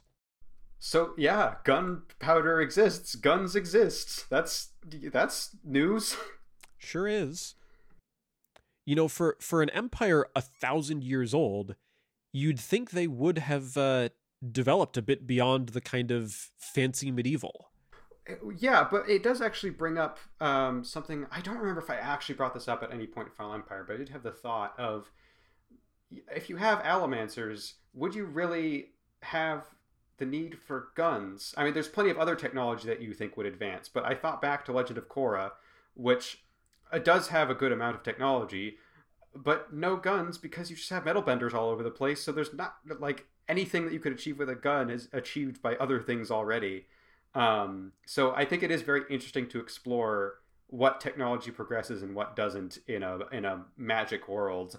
Um, but now the added lore of guns did exist, and the Lord Ruler didn't like that, um, is also very interesting. Uh, and our final chapter here of the section is the only one that follows directly from the previous, uh, because we are now uh, back at Elend's camp. Vin gets to talk over the things that uh, that she had seen, and the the most pressing thing is the one that we ended the last chapter with, which is what was it that Vin sensed that uh, that scared her off right at the end. And this chapter is ghost written by Oscar Wilde. Let's just get a little silly with it, you know? So serious all the time. I mean, we we start with uh, with Elend uh, describing the mist spirit as, uh, you know, I'm the one who walked right up to it, telling you that I felt it was friendly. That was right about the time it stabbed me. Off to a roaring start. Y- You could tell that he wrote this chapter in in a different mindset than this was written on a different day, is what I'm saying. Yeah, I don't know if this is meant to be a criticism on your part, Sam, but one of the reasons I did really like this chapter is because, like, Yeah, this is the, th there are some some important discussions in this chapter for sure, but it is one of the first times that we've had the characters just kind of like have a normal conversation and be like a little bit relaxed. Um and yeah, I actually really enjoyed the the little kind of uh, a, a couple of bright lights we get in this chapter um, to to contrast from the darkness we've been seeing. Oh, absolutely. I think it's I think it's great, and I think that this is something that we needed because it was just dark, Yeah. depressing, twenty four seven before this. But um, but it is interesting because it just kind of appears. Yeah, no, I get you. So they are uh they're starting to try to to break down what it is that they know about uh the mist spirit, the mists, fa- uh Fadrex, all that. Uh Vin is quite sure, though we just discussed what that means or doesn't mean, uh, that the mist spirit itself is not what is causing the deaths in the mist. Those are two separate things in her mind we also have uh, Vin kind of confronting out loud to Elend, to someone she trusts very much, uh, the reality of what we saw just in the last chapter with Slow Swift, with her her saying, "I am going to save the world," and and therefore implicitly, I am the hero of ages, and that is a. Uh, that's a heavy thing to bear. So we have this leading into uh, some some. Uh, I, I like this introspection from Elend of the thing that he needs to do here. If we are in a place where Vin is going to be saying honestly to herself that I am the hero of ages, then he needs to help her save the world. And in this case, that is by giving her the support she needs. Yeah, I love that little turn of just he didn't need to be this, he didn't need to be that. He needed to be a good husband and just like absolutely throwing his support behind her, which makes her smile. And suddenly Elend felt as if the world had been put back together just a bit. Like I care about them so deeply, and I, I this this little section dis- distills it down. Yeah, this is that's that's a really good moment. It's really good. and I think it like kind of tracks that all of the like you know, we had the one zinger about that was right about the time it stabs me, but the humor comes after this moment where they've like sort of it's weird to say reconciled because they Right? They did- weren't fighting. like fighting. Yeah, but after they've like recommitted a little bit is is when they are able to relax and start joking around again. Yeah, this is a, a sort of a clicking moment that we've been waiting for. We're just suddenly they shift their perception just a little bit, and now they're seeing more eye to eye. It's great. and uh, yeah, now getting into some of the uh, the funnier moments and some of the the banter, uh, where uh, Elend leads this this point with, "I constantly thought about how strange you were," which uh, you know Vin is is not impressed by the romance of, and and he's like, "Okay, look, admit it, you're a little weird, right?" um, and then has the uh, I, I'm assuming this was the line at which point you made your note about Oscar Wilde, Sam, uh, of of Elend observing that uh, you've managed in three short years to kill not only my god, but my father, my brother, and my fiance, which is some sort of homicidal hat trick. Yep. Uh, that whole paragraph, uh, including the uh, the strange mixture of a noblewoman, street urchin, and a cat. I was like, yeah, Mm-hmm. Couldn't couldn't say it better myself. That's pretty much just been. Uh, there is there's actually an entire annotation on the homicidal hat trick line uh, because Brandon's editor wanted him to cut it, uh, not because it was like too clever or or like not right for the scene, but because he didn't think that the phrase hat trick made sense in a fantasy book. hockey hockey doesn't exist. Yeah. Uh, and Yeah, Brandon did five minutes of Wikipedia research and found that uh, in as early as the 19th century, uh, there were references to a hat trick of winning three games of chance in a row. Uh, and he said, That is enough. Plus, I just really like the line, We're keeping it. Fair enough.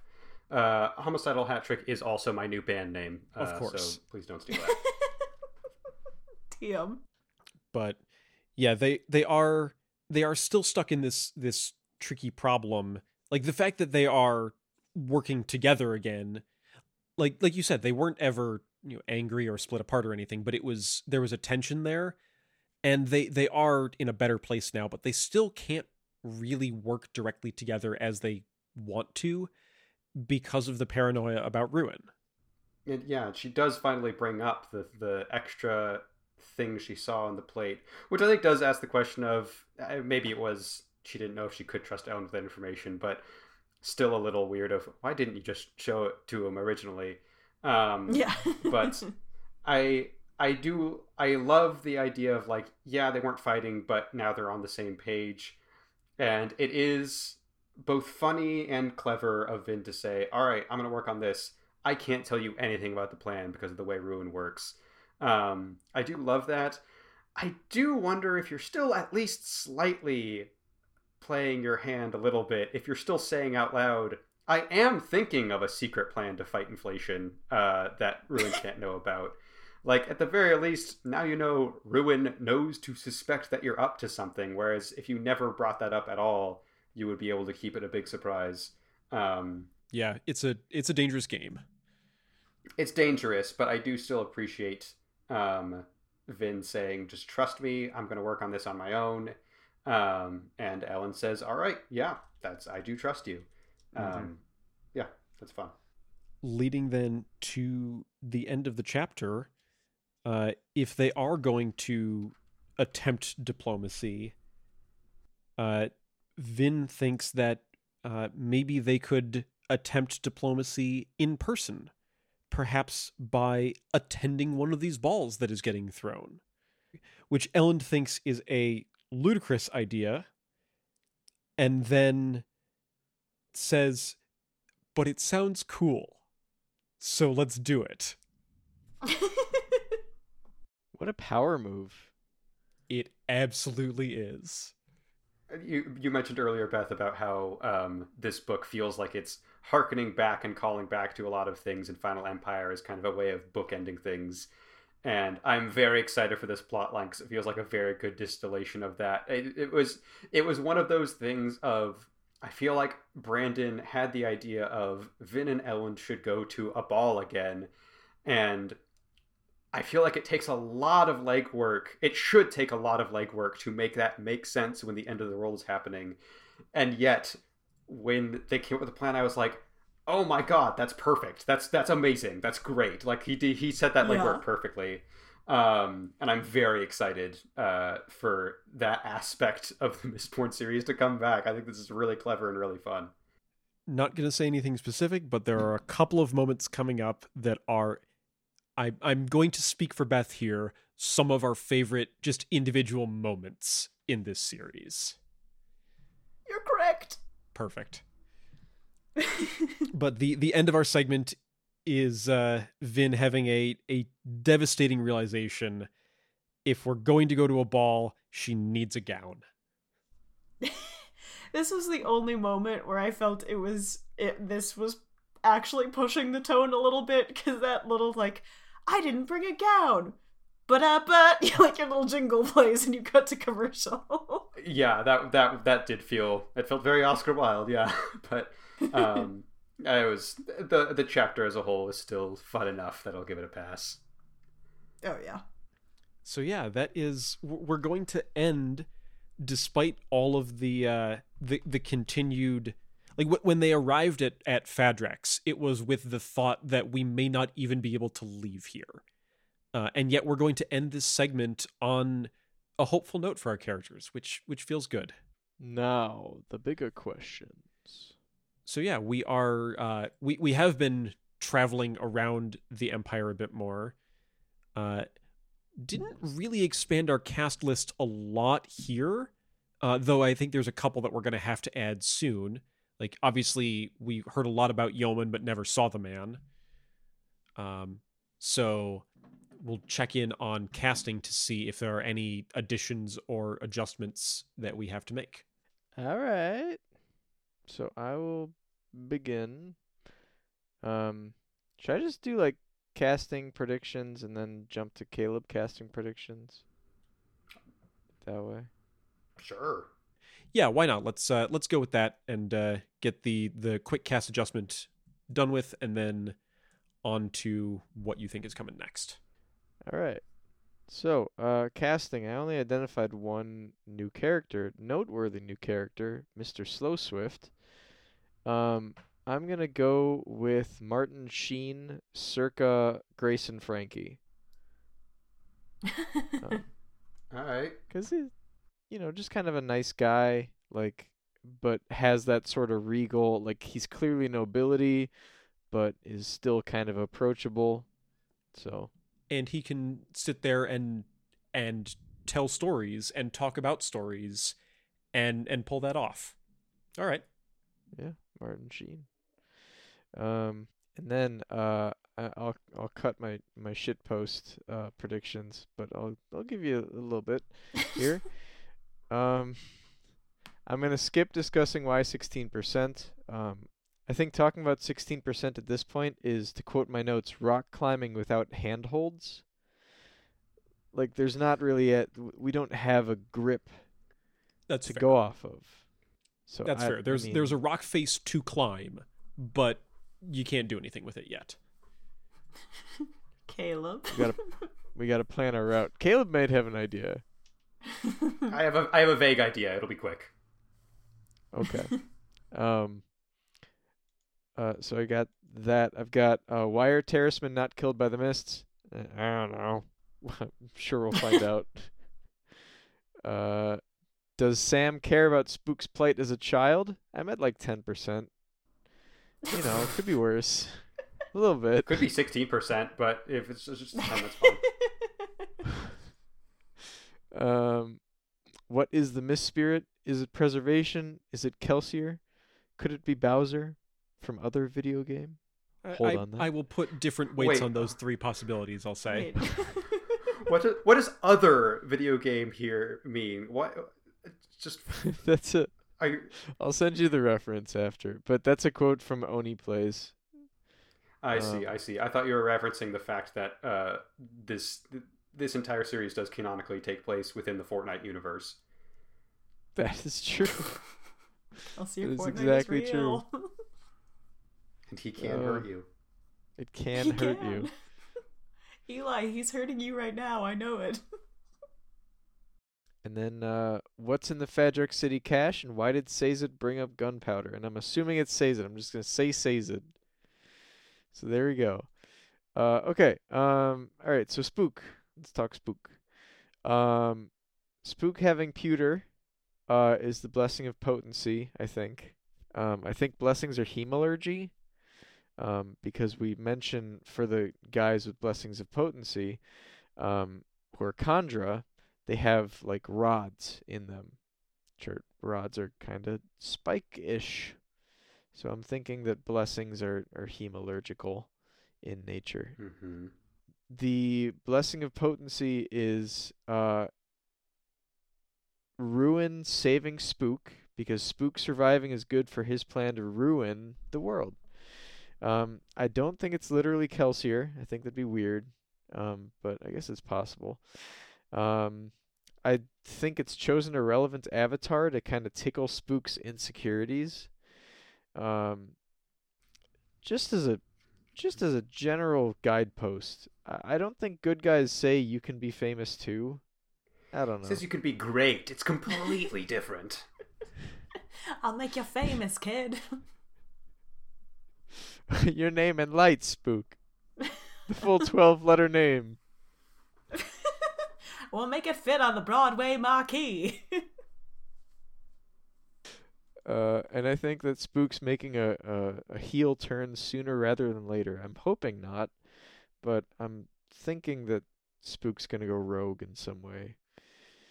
Um, here is my uh, Skyhook prediction, I guess. Uh, the stuff in the Fadrex City cache is gunpowder. Um, is what I'm thinking. Caleb had the same idea, I guess. Yeah, you said it before I did, but yeah, I was thinking the same thing. Yeah. Uh, it, I- I think that that'd be interesting to have it be gunpowder because then Elend would go, "Oh fuck, what do we do? This is a bigger threat than I thought." Um, kind of raise the stakes a little bit. Have we tried shooting the mists? if you tried. the swords Have we of tried my blowing armies them are up? useless against it. What about bullets? The secret weakness: bullets.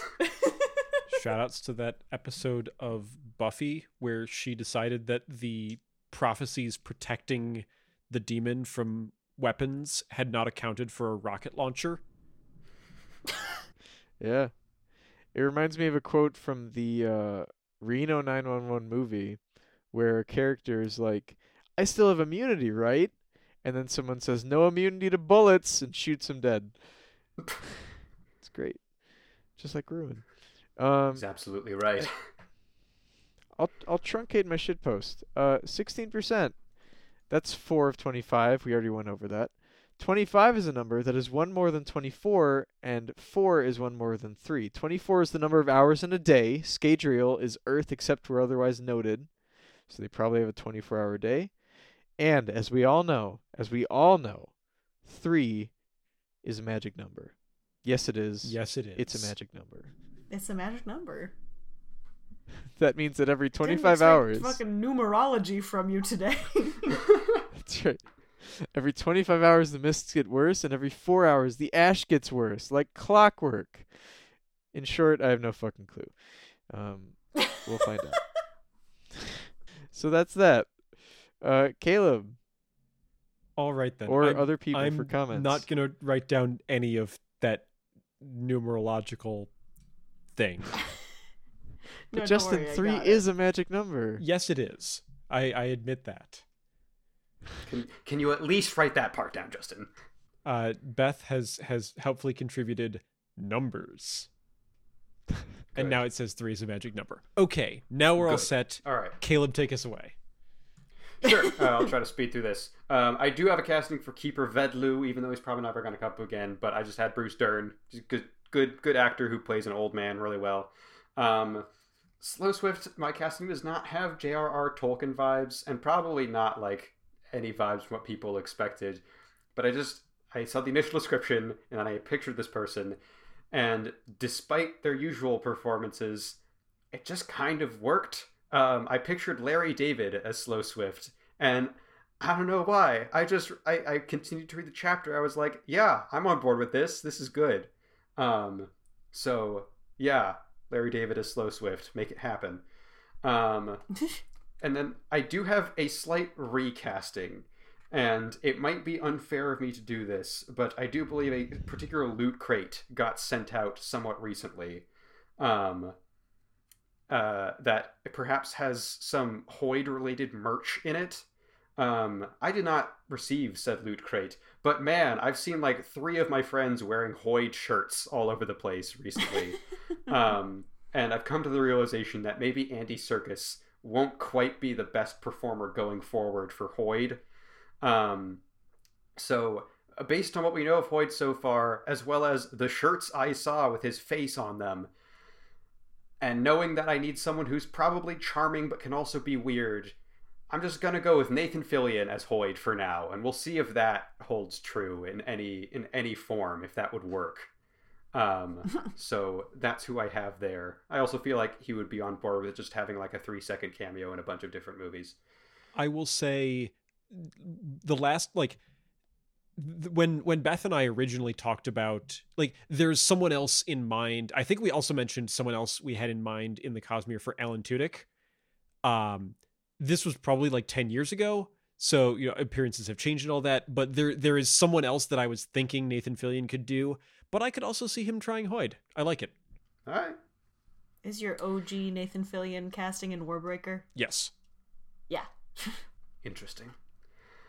Uh, anyways, I do have some theories. I will uh, power through them. First, uh, a question. um, that I don't have any answers for. Um, I, I don't want to stir the pot. I don't want to make anyone be reminded of the worst conversation they've ever had. So this one I'll just ask without uh, uh, expecting any responses. Um, but um, yeah, just a random question. Why can Vin pierce copper clouds? Are we ever going to like actually get an answer on that?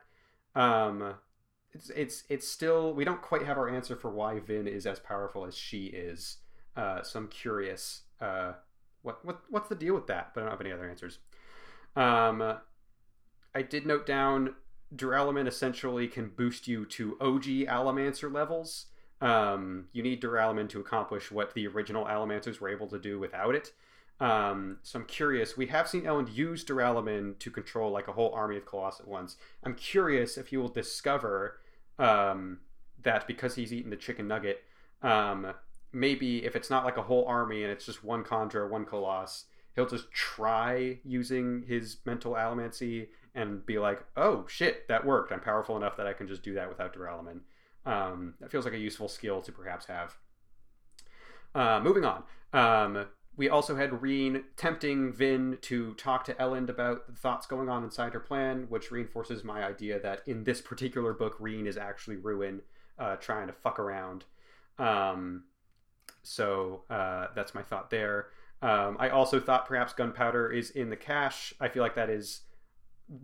Uh, Lord Ruler would consider that a valuable secret but it's not atium because uh, Sam and I are almost positive that there's not going to be atium in the cache. So what else could it be that the Lord Ruler found valuable? Could be gunpowder. Um, 16%. I don't know why that specific number, except maybe if the mist is intelligent and trying to hit a very specific number, maybe it's trying to just Thanos everything ahead of time. It knows that it has to cover the entire world in order to stop ruin. And so it's like, and it knows that that the world will only be able to sustain a certain amount of people. And so it goes, if I just kill them now, it's going to make it way less painful later on. So 16%. I'm just going to I'm just going to pick 16% of these people and then by the time I'm done, everyone else will be able to survive just fine.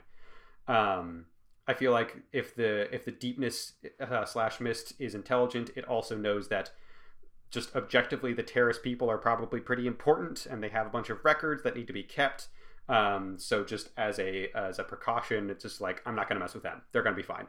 Um, alternatively, if this is not an intelligent process, um, is worth noting that it is possible that an entire people could just be immune to a certain disease of some kind. So that is a possibility. Quick drink of water. All right. what did I get excited about this time? What did you get excited about this time? I figured out why Spook can use pewter.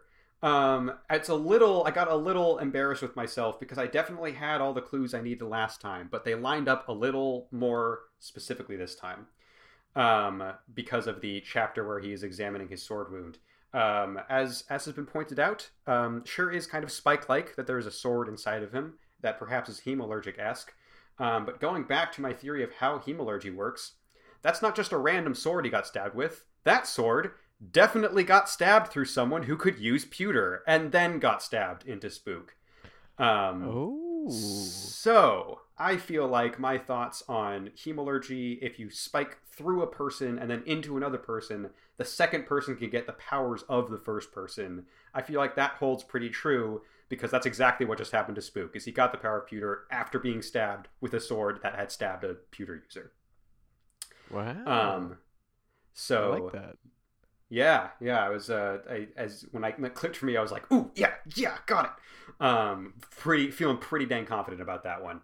Um, I am curious because Kelsier slash Ruin is um really playing up the fact of like I gifted this to you. This is my gift to you.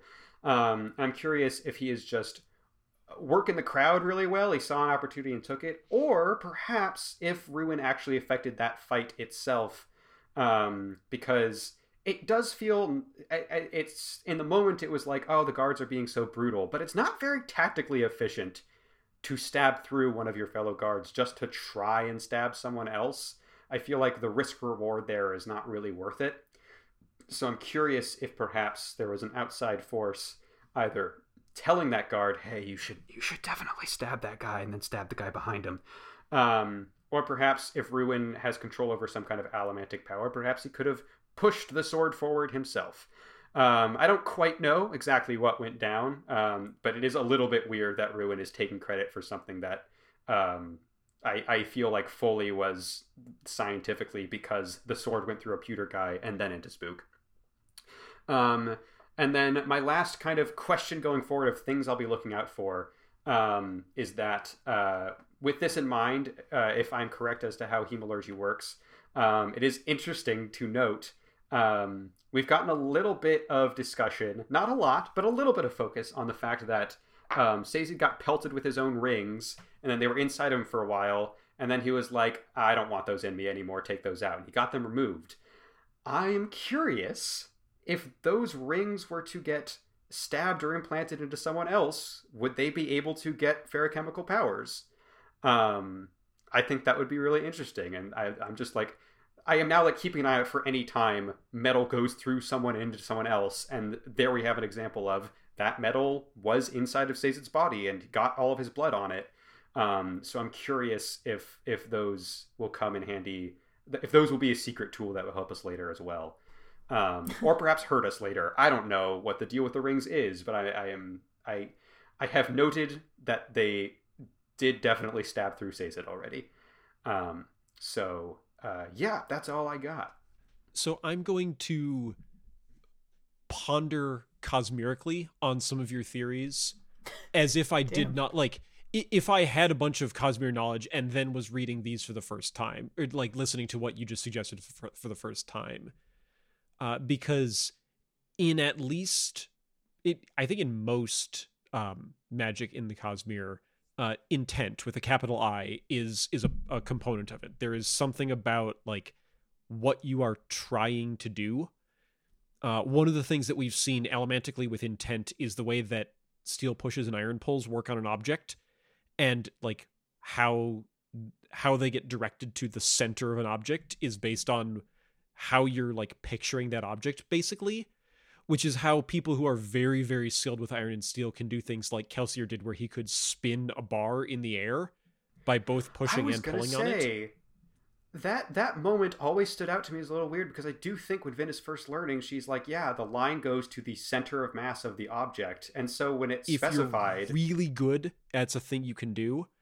So what i would be thinking about is how much intent is there in hemalurgy and like Mhm. w- w- what is a spike and what is stabbing someone with a spike you know what i mean like w- w- how how broad are those categories What am stabbing someone with a spike?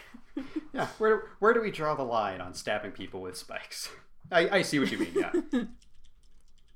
And like, I'm not saying that to discredit your theory. I'm saying that like that is coming at this in a totally different direction. That is like what I would be trying to puzzle out to see if your theory then does work. Also, yeah, I, I'm I am still excited if this is the case, rather than um, frustrated. But yes, I am also still fully on board with Sazed as the epigraph writer. I- I've never wavered from that. Well, you did, but then you unwavered. And respect to you for unwavering. You got to get a good unwaver sometimes. I think it was episode zero when I I shook you for a second, but then you went right back on. Well, yes, you So- sh- yes. I mean, as soon as I came up with the, the actual like theory with evidence backing it up, I haven't wavered from it. Is was what I meant. But fair enough. Yeah. Well, I'm not I'm not trying to to nick points from you. I mean, you've been like you get the Sazed points if it is Sazed. so you called the shot ahead of me. All right. Yeah, that was uh that was a lot to get through. I am glad that we got through it all, but uh yeah, definitely a, a lot to to keep track of as we had to rapid fire through a whole bunch of uh, different scenes there. There's a lot of book in this book. A lot of book in this book. Sure is. There's a lot more book in this book to go. Where do we go next, There Justin? is. Going next, Ah. we're uh, we're turning down the chapter count dial, though it's actually about as big of a section as we just did, uh, with five chapters here, twenty nine through thirty three, uh, to finish up part two. So we'll be once again wrapping up a a segment in in three parts uh, to to finish that off, and then see where we go from there. Uh, the other places that we go from here are to our own website. Uh, we probably don't have to, but you might. Uh, to alwaysanotherpodcast.com to listen to all of these episodes. Share them with your friends if if you'd like to. We appreciate it. Uh, you can send emails to us at contact at alwaysanotherpodcast.com. Uh, we appreciate checking those. We've got some some thoughts that we'll be checking back in on as we make progress through Hero of Ages. So uh, I'd like to see that. Uh, a bit more up to the moment, you can find us on Instagram at always another pod or on Twitter at always another pod, usually discussing some of the things that we have uh, been going over in the recent episodes. Also, we are recording on a bit of a buffer. We're working ahead a little bit. So if you email us and it seems like we're ignoring you, I promise we're not. Yes. it's just us from the past talking. Correct. So yeah, uh, given the lateness of the hour and the length of this episode, I'm going to be very unfunny and brief in our sign off. Thank you for listening. we will see you next week. Bedtime. Give me the glory. yeah, say your prayers before bed.